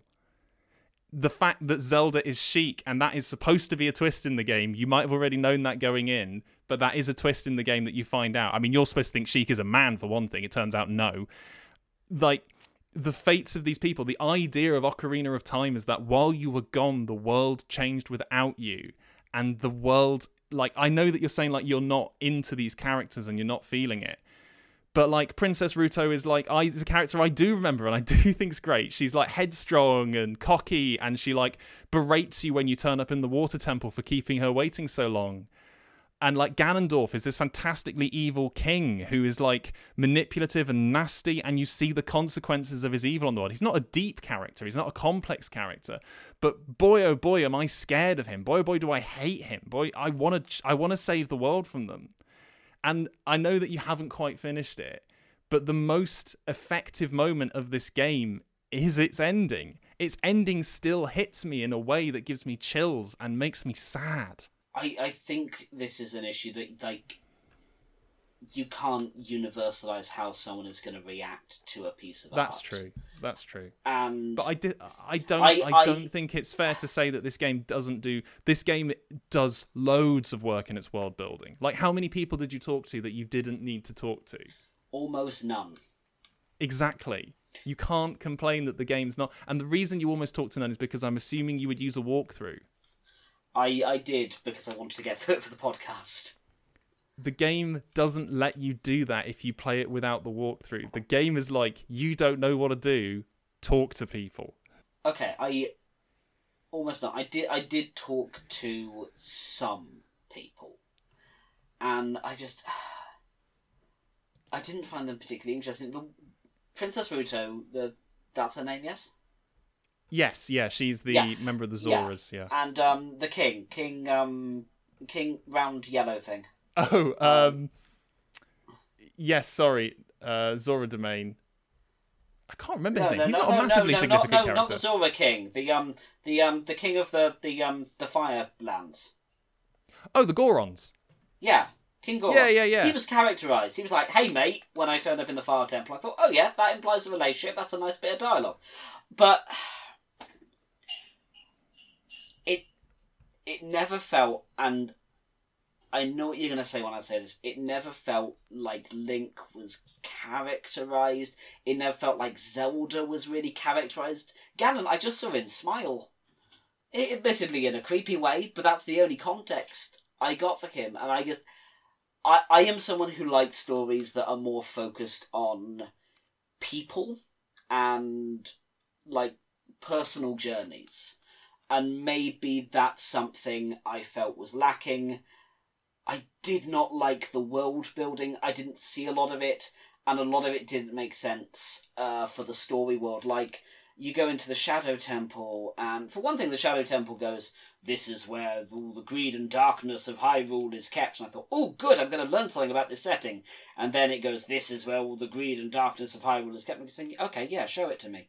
Um, but in the Shadow Temple, there are statues of Grim Reapers. Is that a cultural symbol in this world? Or is that just something they picked up from ours? I would have loved there to be more environmental yeah. storytelling. I would have loved the... for there to be... Well, there is environmental storytelling. What there isn't is lore. The Legend of Zelda is very lore-light. It does not like to have a backstory beyond really what you're playing in a few places. Yeah, primarily because they love to mess with their own timeline. It's it's, um, it's it's it's story world is very light, and I get why they've done that, because you're meant to focus on the gameplay, which to me just highlights even more. This is a video game. This is artificial. You are on the It's a Small World ride. It's light because it's a legend. It's light because it's a story that you tell to a child. Like, when you tell a fairy tale or a story, you don't go into the background of, you know, oh, uh, actually the shoemaker has been renting this on a lease, and actually uh, the interest in the area is really bad because the king's at war with another kingdom. So those elves coming out at night uh, to make those shoes, well, the reason they're really good at making shoes is because their race was originally a cobbler race that uh, formed out of... Like, the, it's not that. It's the elves come out, they make the shoes, the shoemaker is saved by the kindness of the stranger oh, of these elves. Okay, yeah, and I, I, I don't need to know about interest rates in the setting of every game I play. I am not asking for that. But what I am saying is that when used properly, lore involves... St- lore inspires and feeds storytelling. Like, the best Dungeons and Dragons campaigns, and I'm sorry to bring it back to tabletop R P Gs. I apologise, I have a problem.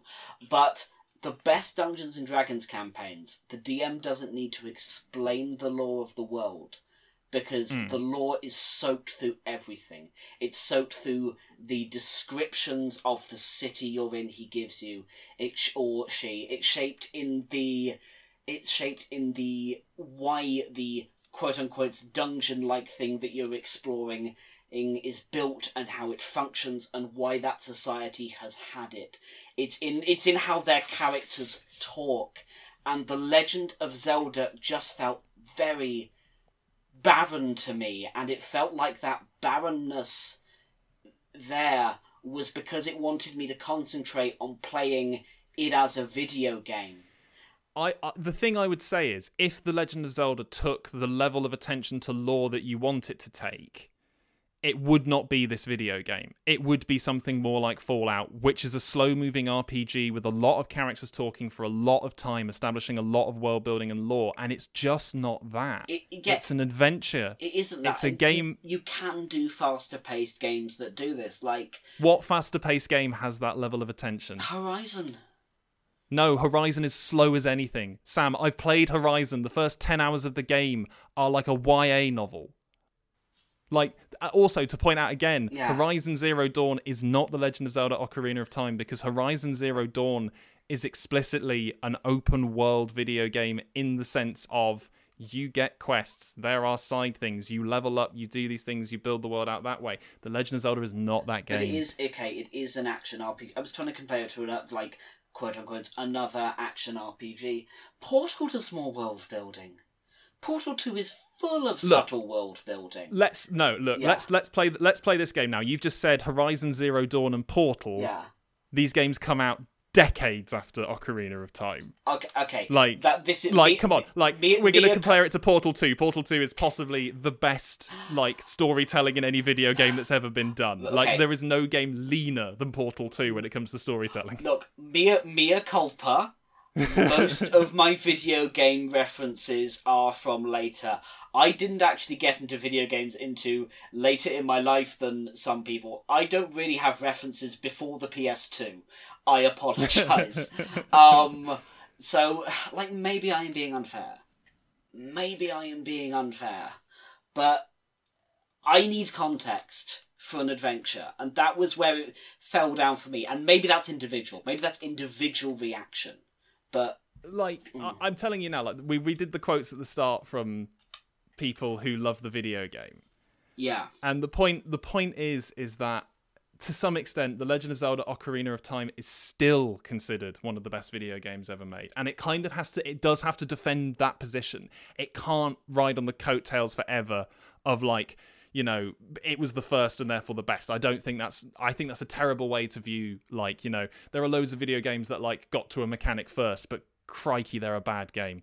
Um, the the reason that this story works for me and doesn't necessarily work for you, or I can only speculate why it doesn't work for you in terms of what you've told me. I, I'm speaking for you in a way here, but okay. the, th- the thing I can speak to that I say it works for me is the simplicity.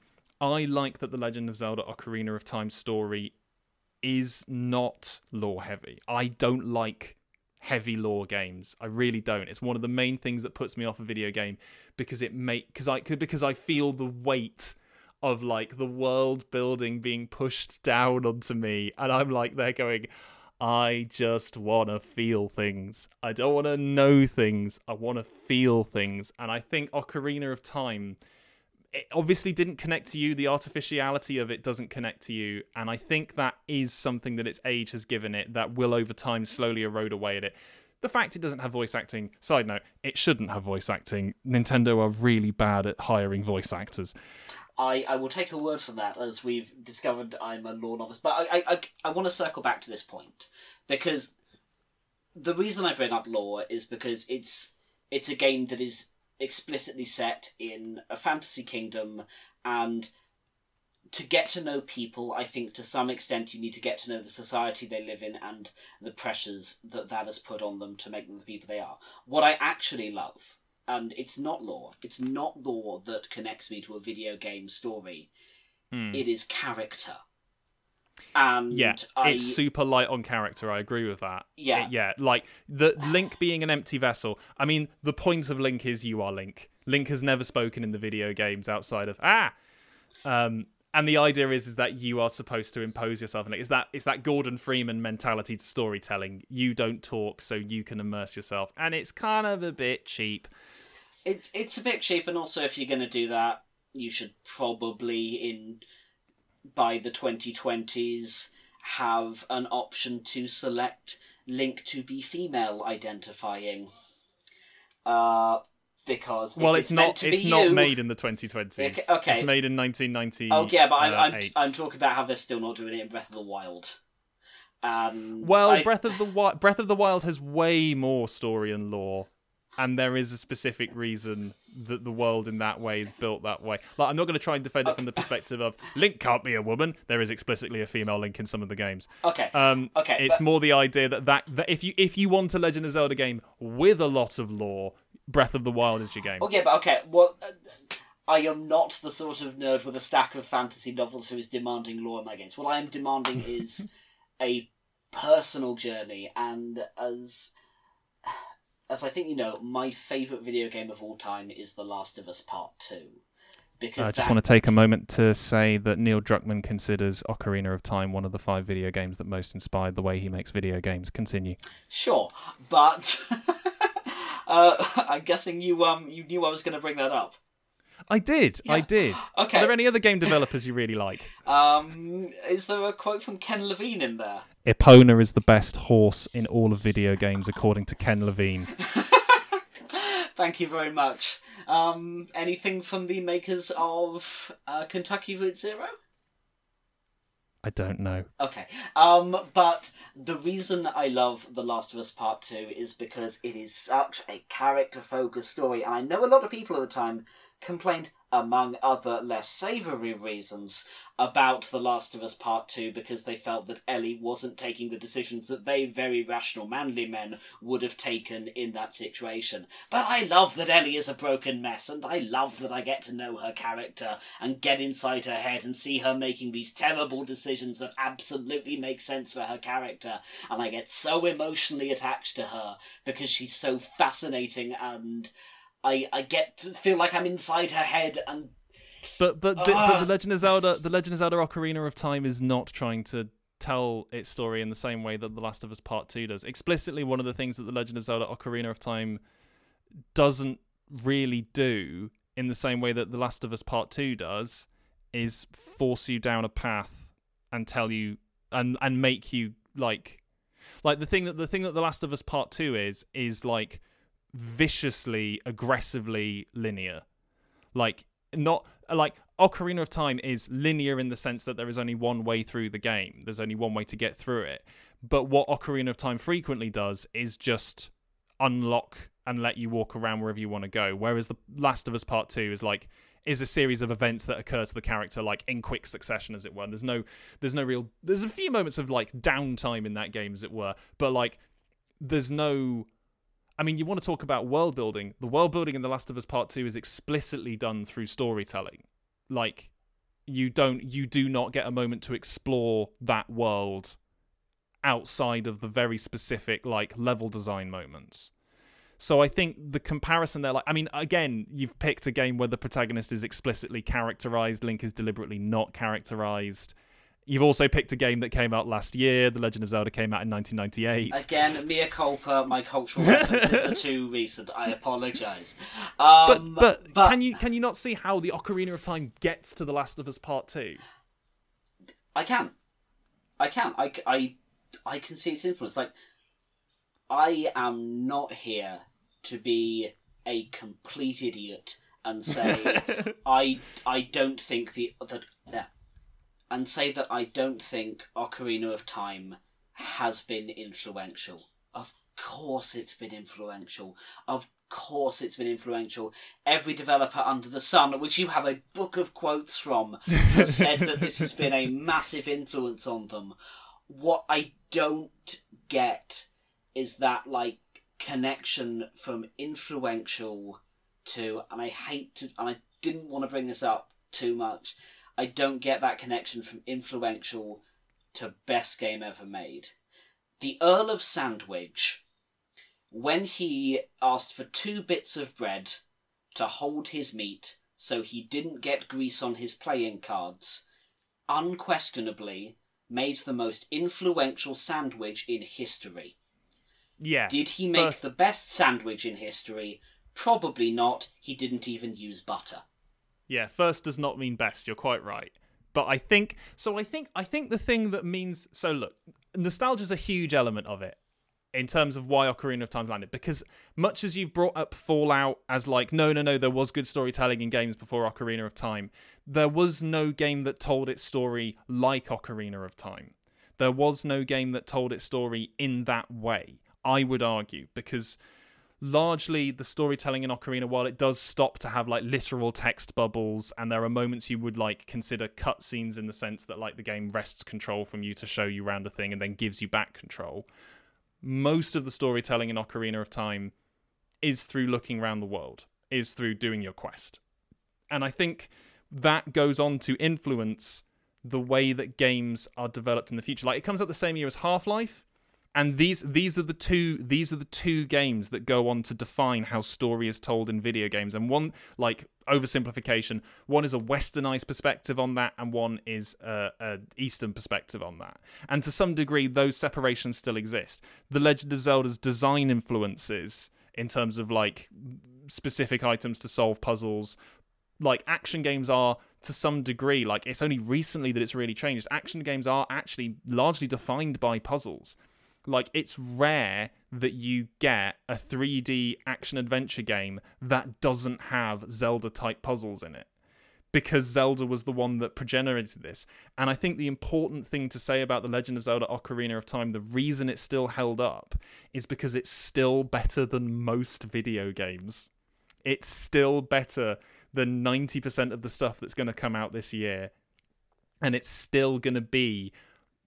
more memorable and enjoyable to the people who play. Like, you picked it up and played it for the first time, and I know that you've I mean you've invented a bizarre problem for yourself with the controls, but I know if I was to pick up The Legend of Zelda Ocarina of Time and play it through to beginning to end now, I would still enjoy it more than I enjoy most video games. I think it is it is time to address the elephant in the room, and the elephant yeah. in the room is that I am playing this for the first time as a remake twenty-three years after it came out. At the on age... a pretty bad format as well. Oh. Like the two D S is not a comfortable console. It was actually better than I'd heard. Um, but I'm I'm playing this game at the age of twenty-eight for the first time, and mm. having having not played that many games that came out around the era. Like, I did own a PlayStation one, but I got it that not that long before the P S two came out, and I think I had like five games for it. Um, and I.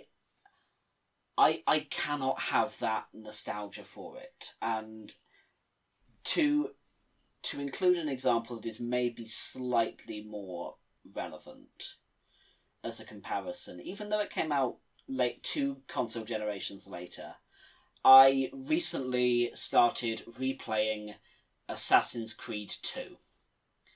And I think I'm... because we know each other pretty well, Lewis. I don't think Assassin's Creed two is a game that you have particularly fond memories of, if you've even played it. Mm, I have played it. Um, go on. Okay. I just... I just. No, no. Like, Assassin's I Creed c- two is still a game I love. Replaying yeah, it okay. recently, I can see some of the flaws in its mechanics, like you've described seeing some of the flaws in its mechanics. Of, and its of, storytelling. Of, of, of Ocarina. It's got really bad storytelling, I, go on. Okay, now, I love the storytelling, and Assassin's Creed two can there's, still... There's one no, word that ruins the entire storytelling okay, of Assassin's okay, Creed, which is the word future. Okay, but the reason I bring it up is part of the reason that game still has such a huge...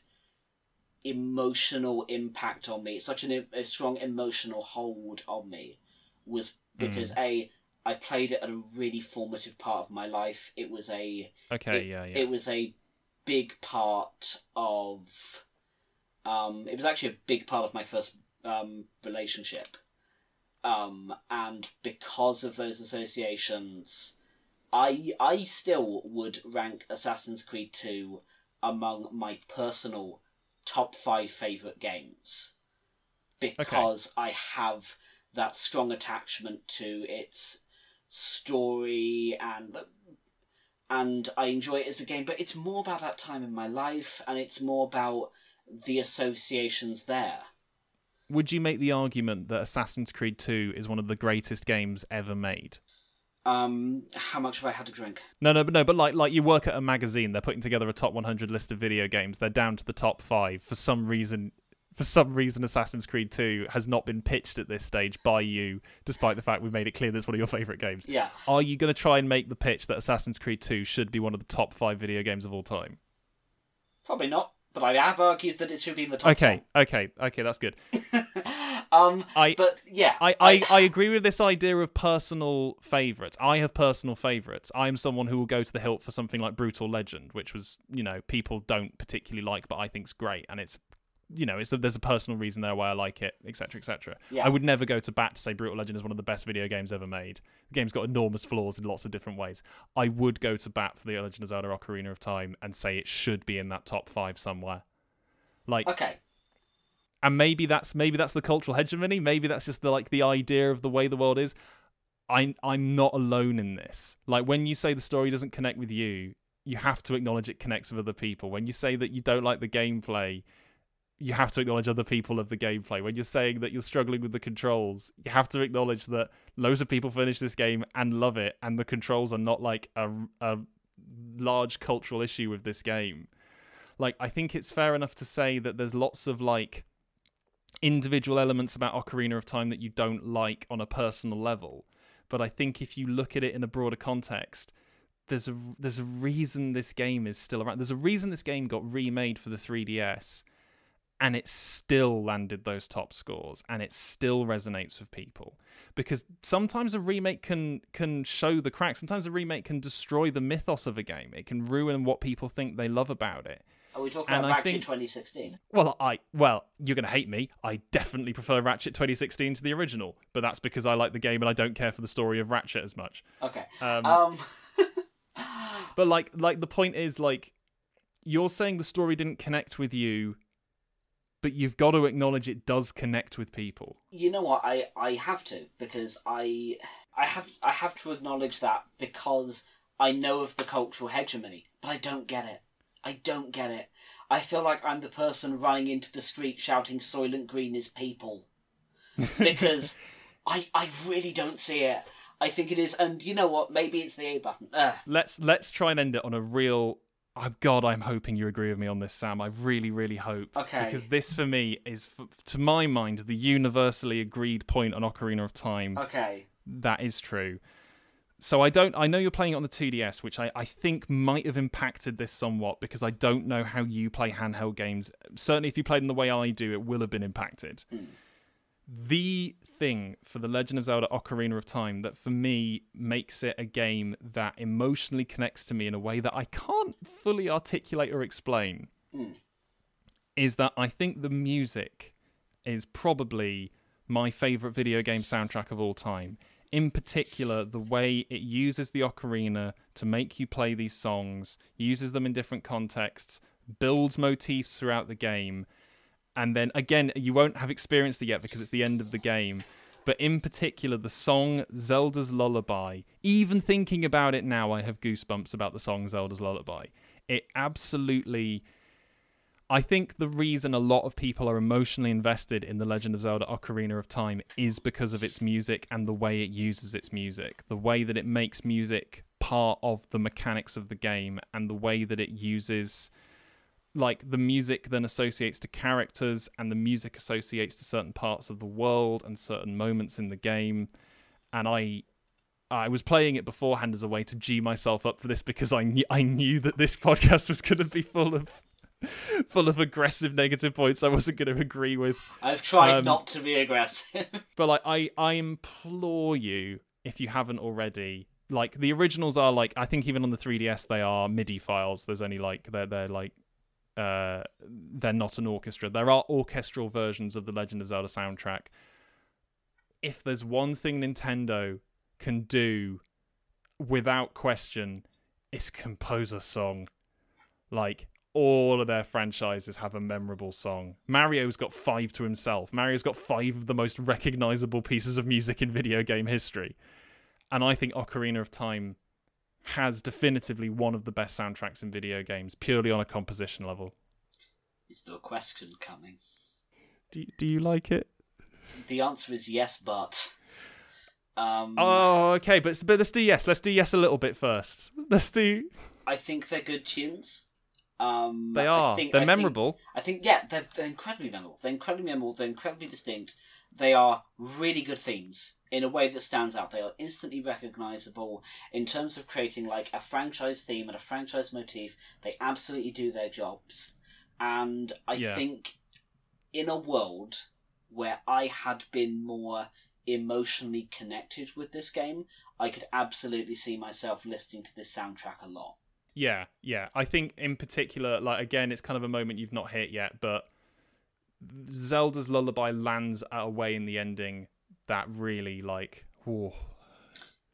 There, there's some really good music in there, and like I say, if if if I had loved this game and wanted to go back and feel those feelings again, I would absolutely play this soundtrack. But there's just definitely some moments you don't want to live again. Look, if, if if the theme um for the Fire Temple comes on, that'd be an issue. Um, but yeah, yeah, that's gonna that's gonna give you the anxiety again. Yeah. Um, the but is, and I think this is at least partially because of the time it was released, and mm. like the technology was maybe not there to do to like have a dynamic soundtrack in the way we would use them today. I don't think the soundtrack always serves the mood of the game in the way that it's used. Like, there are certain, like, particular moments where you can, where you know they've chosen a song for mm. that particular moment, and it highlights that moment, and it works really well. Like how you talk about how they use Zelda's Lullaby at a particular moment. but where yeah. the where the soundtrack is being used as background music, and the game can't always tell exactly what order you're going to go to places or what mood it should be evoking when you go to places. The standout example being when I left the silence of uh, the destroyed castle town and got Sunny Day Jingle in a second, and the mood Hyrule Field, died. Yeah, yeah. I don't think I don't think the soundtrack I mean, always serves the game. That that is that is explicitly a limitation of the era. I don't think there's any video game that has a dynamic soundtrack in that era of games. Gosh, I don't even know when the first dynamic soundtrack would even be. Oh no, yeah, me, yeah. This is this is me going. I understand this is a limitation of the cartridge, as is the limitation of the animation and Link seeming to have only one facial expression. He has two. He is shocked as well. Okay, um, yeah, that really establishes him as a character, doesn't it? But, um, yeah. He's I, I, I, Ganondorf comes out of the castle. He looks shocked. Yeah, he wakes up. He is definitely surprised.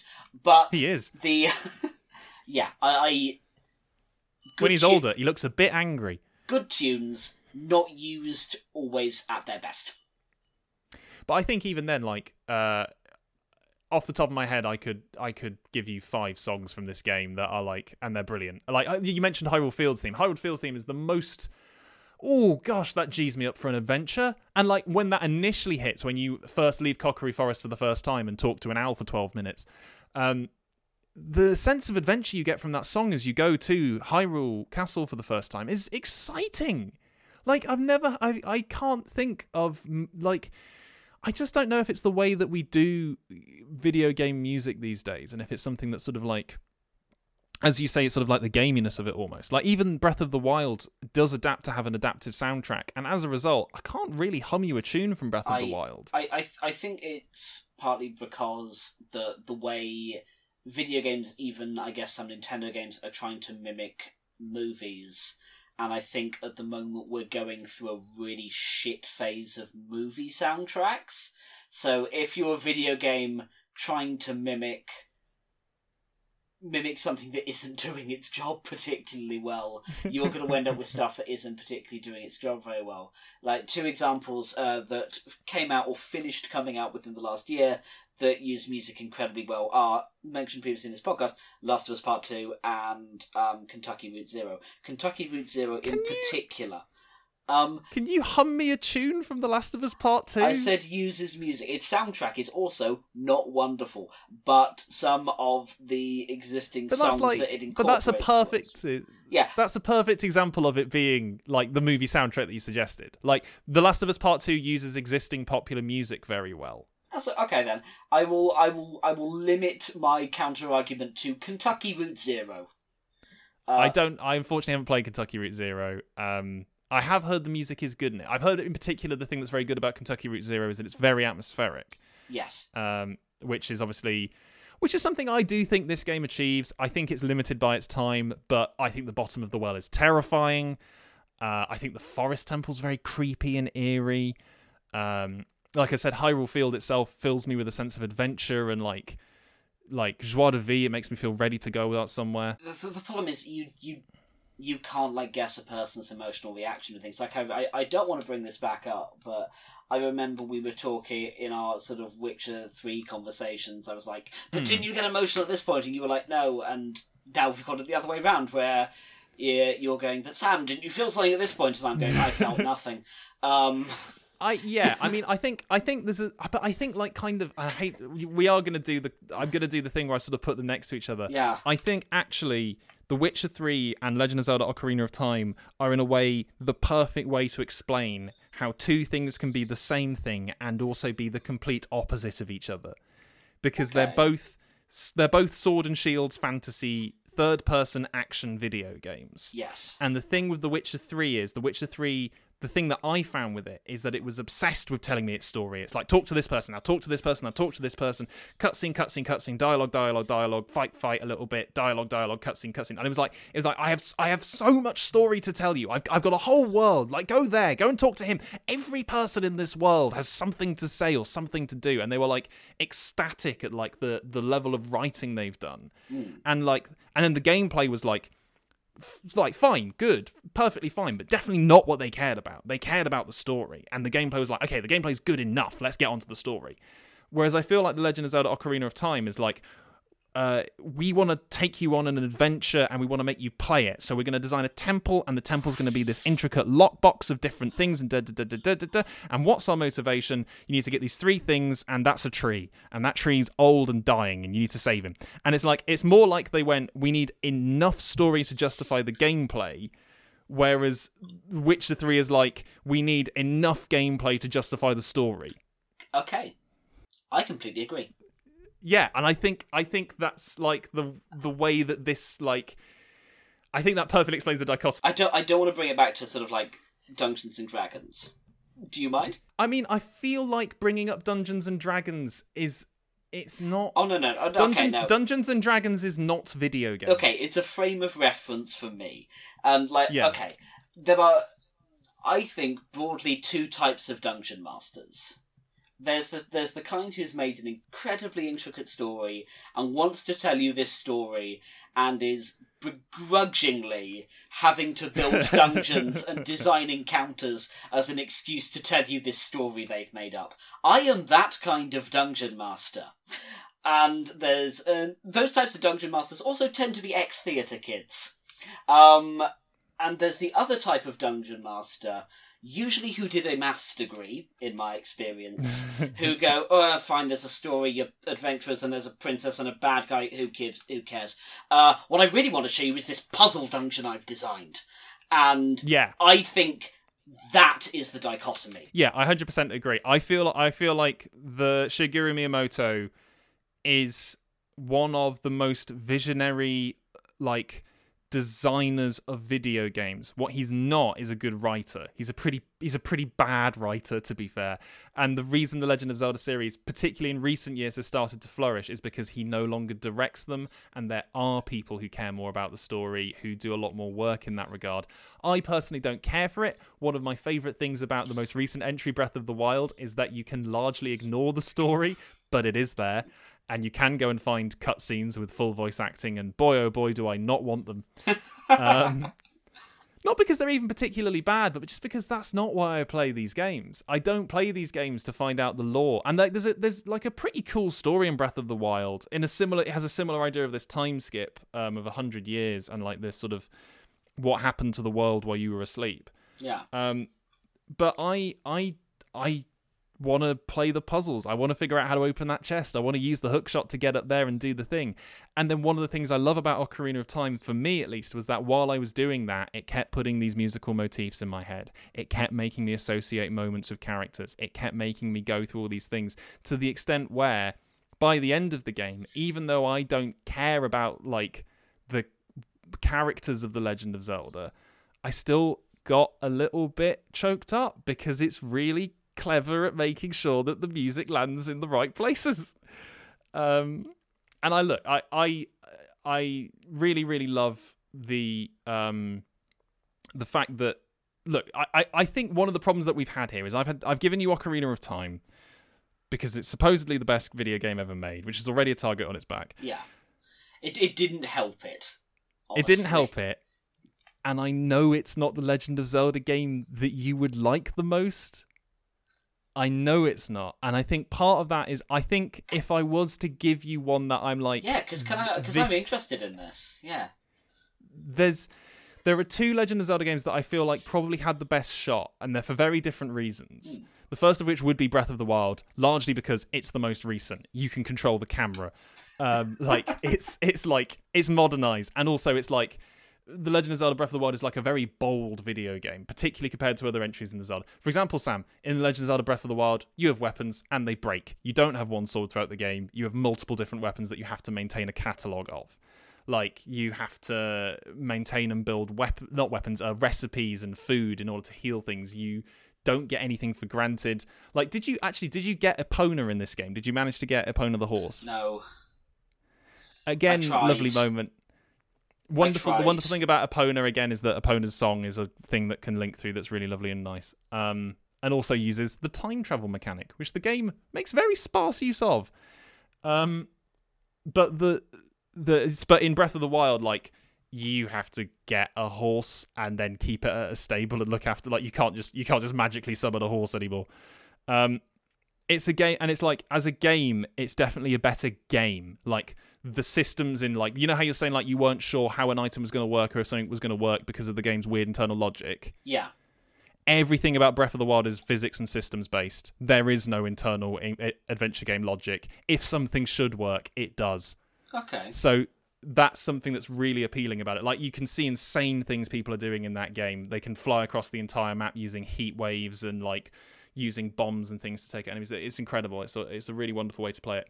The other one, and I'm reluctant to recommend it to you because it's because it's the direct sequel to Ocarina of Time. If you do care, if you want to try and care about the story in The Legend of Zelda, you've got it with you in that case.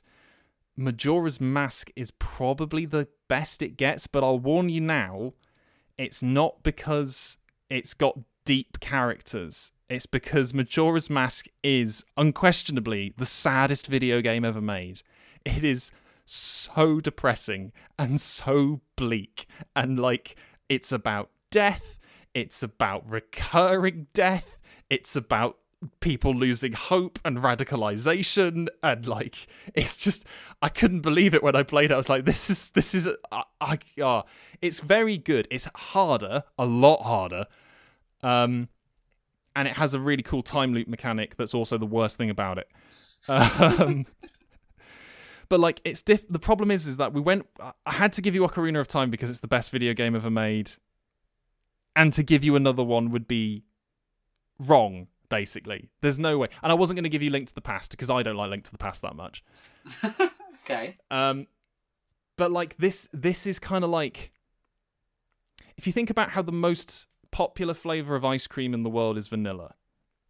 Yes. It's not... It's not because vanilla is the most flavorful ice cream. It's not because vanilla is anyone... It's not... It's a bit of an unfair comparison. It's not because vanilla is necessarily most people's favourite flavour of ice cream.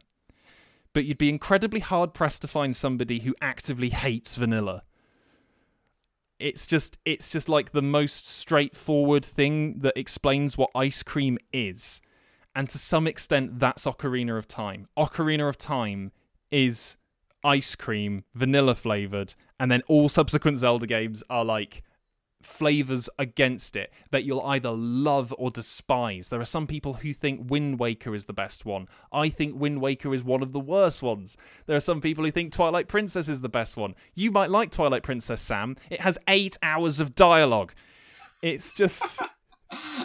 It's We're establishing some framework di- where the amount I like a video game correlates with amount of spoken dialogue. I mean, look, I'll tell you now, if you want one with lore, oh my god, Twilight Princess just won't shut up. Um, I like Twilight Princess. I like I like the Legend of Zelda series, but I can tell you the faults in all of them. The fault the fault with Ocarina of Time that I would say is that it has bizarre, obtuse puzzles between the temples. I don't think there's anything I would complain about its story. Like, it's not a deep story. It's not, you know, it's not The Last of Us Part Two. You're not gonna, nobody's dead by the end. Um, well, the bad guy, well, he's not. He's banished. Um, like, like sent not, him away. Yeah, it's not. It's not about trying to. I don't know how to put it. It seems. It seems so interesting to me that when I read all the criticism from nineteen ninety-eight, and indeed a lot of these retrospectives, a lot of people kept pointing to this as one of the most immersive, and like. Um, emotive games they've ever played. I don't think that's true for me. I think Ocarina of Time is one of the most charming puzzle boxes I've solved. We talked about its gamey elements, and I think that that's maybe a bigger problem for me than it would be for you. And I yeah. think that's what killed the charm of it for me. And then yeah. at that point, I was left with the puzzle box, which... I think you might agree varies in quality. I would not agree. Okay. I think the temples are the best thing about this video game, and the reason I would, in in, in that theoretical editorial room, I'm going, look, we're putting Ocarina of Time somewhere in the top five. It doesn't, I wouldn't say it has to be number one. I think there's a lot of arguments you can make. I mean, it's, part of me is a little bit like, it's a bit depressing that it's been twenty-three years and apparently we've not done any better. Like, we've done better. There are there are games that objectively do what Ocarina of Time originally succeeded in. There are things that other games have done better. I don't think I can point to another video game outside of the Legend of Zelda series that is a better The Legend of Zelda. Nothing, nothing else is like The Legend of Zelda. No, but is The Legend of Zelda and video game a one-to-one? I guess would be my question, because I, as I said earlier, if you said, Sam, this is one of the, the one of the most influential video games of all time, I would absolutely agree with you. Best? No. I'm sorry. I well no Mea because culpa. it's the it's the it's the it's the best of what it is. There is there is no that like it, there is no Legend of Zelda game equivalent. There are games that have had a go. Nothing's ever managed to be the Legend of Zelda in terms of the way that video games are made. Like, I hate to do it because I'm now picking on it. I'm like, I'm deliberately going for things that you hold dear. There are a lot of games like The Last of Us Why Part must Two. You hurt me? Like, The Last of Us Part Two is a third-person shooter survival story-led video game. Yes, that is most video games that are released today. Yeah, it is. And, like, don't get me wrong, The Last of Us Part Two is, like, top of the class in terms of that type of video game. It is one of the best. It has some of the best tech and some of the best, like, uh, art, like, artistic merit behind it. It has good writing and characterization. But but it's not unique in its class. No. There's nothing like The Legend of Zelda. Sure. Um, but I guess then we come down to the subjective thing of, is... is that class better than all other classes? Yes, it's top of its class, but is that the best class? And I think that's subjective. And I, well, we'll put it this way: yeah. If you're in the editorial room trying to t- tr- trying to draw up that list of the best video games of all time, yes, you get round to. It's fine. I've tried to put Assassin's Creed two on there and been fired. Uh... no, it's probably it's probably somewhere in the eighties or nineties. It's fine. Um, It, pro- it probably would. It probably would make the eighties or nineties. But the thing about Assassin's Creed two is, I mean, for one thing, wow, you have a lot of choice of Assassin's Creed games. Um, but, like, third-person action-adventure game with slight stealth mechanics. Um, like, like when if you talk about Assassin's Creed two, uh, even if you talk about The Last of Us even, uh, the game that you're going up against there are things like Metal Gear Solid. You're going up against, like, Hitman games. You're going up against... Uh, I'm trying to think of, like, you know, for the sake of argument, Gears of War. The Last of Us Part Two probably beats Gears of War in that argument. Um, but there's a lot of discussion there. You put forward The Legend of Zelda Ocarina of Time. There's no... The only thing that's going to beat it is The Legend of Zelda, whatever other game is personal preference to that thing. There's no game that goes up against Ocarina of Time for that thing. And so while you might not like what The Legend of Zelda is, objectively, other people really do. Like, I don't like um, large-scale strategy games, so I'm probably not going to like Crusader Kings two. And I could probably describe to you all of the reasons I would find that game incredibly boring. But I acknowledge Crusader Kings two is among the best of its class. And if I'm sat there in that editorial room and we're going, we really should put a strategy game in this list, I'm not going to say no to Crusader Kings two. I'm not going to tell you that, actually, I don't like strategy games, so I don't think any should make this list. Similarly with The Legend of Zelda, you might not like The Legend of Zelda Ocarina of Time, but there's no- there's nothing else out there that's like the same type of game. I, I, I understand that argument, and I guess I guess the thing I would then say is, okay, you're in that editorial room. We're in that editorial room, and we said, all right, let's, we've got to put a strategy game on there. None of us really like strategy games, but what's the best one? Probably Crusader Kings three. We'll stick it on there somewhere in the top ten. I'm not making hmm. the argument that that strategy game we have to include is number one. That's true, and that's why I keep going back to top five. Um... But I think as well, like, I mean, I, I'm trying to I'm trying to chuck it out as if we're in the editorial position. Yeah. And we're not. This is a personal podcast and a personal series. Yes. Uh, you know, I my my conclusion on The Witcher three wasn't the same as yours. No. I would still I would still make the case that I I still feel like I've been negatively framing it. I want to I want to say now at the end of this incredibly long episode, we hope you've had still, fun. Yeah, yeah. I've I probably edited out quite a lot of this. Um I hope you know that I did like The Witcher three by the end. I hope you know that I would still give it like a thumbs up review. I do now.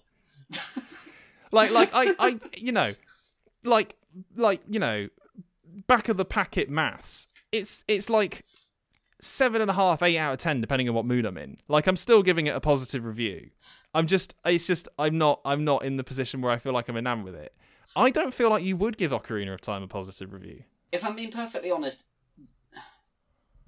and this is incredibly personal, mm. the thing that probably killed Ocarina of Time, like in terms of personal preference, the thing that killed Ocarina of Time was I found the narrative component lacking.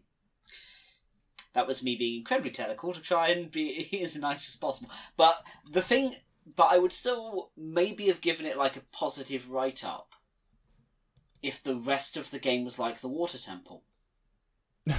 And like, I, I, I, I can't like, get over that. I can't I, I, get over that. Can I just say I apologise to everyone listening, but I would still give it a positive write-up if it didn't have those obtuse elements and didn't give me geographic anxiety.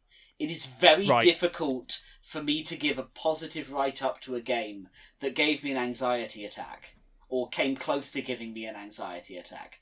Because I was able to pause it any time I felt one coming on. But that's that that was the killer. It was it was the level design. It was the geography. And that feels like a really dumb place to end a review of Ocarina of Time, that the geography was the bit that hurt me. That hurt but, you the most. But that's the God's honest truth. I'm sorry. Well, this has told me two things, Sam. Yes. The first of which is I am never assigning you a Metroid game because, oh my gosh, you would lose your mind. I also came to that realisation a couple of days ago. I can never play a Metroidvania. yeah, yeah, yeah. They're, they're very map-based. Um, yeah. And the second one is, is that I'm wrong. The two Legend of Zelda games I recommended to you are, are widely quite loved, so I should probably recommend something to you like Skyward Sword, which is revi- like not liked by its fans, because clearly that's the one you would actually love. um, even though, even though Sam, I think Skyward Sword is my favourite Legend of Zelda game, but don't tell anyone. I've hidden it at the end of a two-hour podcast. Um... My I like seat. motion controls. I refuse to back down. Um, I mean, look, Sam. This is this has been. I need to ask you the question: is this the best video game you've ever played? Now, I almost feel the answer has to be yes, because given that no, this, is my, this no, is my only no. answer for the podcast, what's the competition? But um, because Legend of Zelda. Ocarina of Time took me so long to play. I have ended up done. playing other new games during, during this time period. And all of them beat it. So no, Just I'm sorry. For the sake of argument, chuck a couple out, chuck a couple out. What was, what was better than Ocarina of Time in your book? Um, Kentucky Route Zero. Kentucky Route Zero is a game that I've been vaguely aware of, play for the first time, have instantly fallen in love with, and is probably among my top five games of all time now. I think it's better than Witcher three. Um, do you know? Do you know what, Sam? I don't yeah. think you would be alone. I don't. I think that. I think there is definitely a group of people that exist outside of you that think Kentucky Route Zero is better than Ocarina of Time, and they will be my friends. Because the thing, I think it's fair to say that the majority of people, no, no, no, a plurality of people in the world of video games think Ocarina of Time is the best video game ever made. But I don't, I don't think it's a foregone conclusion that that it's a universal truth. Like, I definitely can think of video games I like more than Ocarina of Time on an entirely personal level. To some degree, I would argue on an objective level. But there are definitely like video games that I love that I know. People like there, there are video games to my mind that are objectively brilliant that I have seen people drag through the mud, and I'm in complete confusion as to how that's possible. Like, I know exactly what game you're talking about. I don't know if you do, actually. Soulstorm? No, no, no, no, no. That game. I look. I I love Old World Soulstorm, but yeah, no, that game is a buggy mess, and it really needs to be fixed. Okay. Um, I mean, like Bioshock. I know people who hate Bioshock with a passion. Ooh. And to me, Bioshock is like, no, no, no. That's what that's that's like how video games should be. That's one of the best things that anyone has ever managed to make in the world of video games. But I know some people who are like, oh God, what a boring, dreary game. And I'm like, how? But like, I don't know. I feel like we've got, we we've kind of we've drifted off the last question that was meant to end the podcast. we have, we have, we have. Is The Legend of Zelda: Ocarina of Time the best video game you've played? No, yeah. We've heard you say that now. Yeah. Kentucky Route Zero is better, and I think that's fair enough because all opinions are subjective and all of that. But I think you know, I mean, like, it's it's fair enough that you didn't like this one. I guess this can't be for everyone. It's not it's not like you've never played like Super Mario Brothers or anything. Sam? Yeah. Sam, you you played Super Mario Brothers, right? I've I've played level one one. What? I can't believe that after two hours you need an, an epilogue to this podcast. That was it. That was all of it. That was the whole. He didn't like it. I gave him Ocarina of Time and he didn't like it. I don't I don't know how I'm going to win here. I don't know what the objective of the... I, it's bizarre to me. Thanks for listening. Uh, if you like the show, review, subscribe it. Uh, this is currently all of the episodes I have recorded and ready to go. Uh, there's going to be a gap now between recordings. It might consider this the end of Series one. Uh, there might be a couple of, of podcasts that sneak in between now and the start of Series two. Just little follow-ups on uh, on a similar vein. But this is it for the regular schedule for a while. When I come back, hopefully there'll be some uh, new guests onto the podcast to discuss video games. And uh, yeah, thanks for listening for now. Stay safe out there. Hope you're well.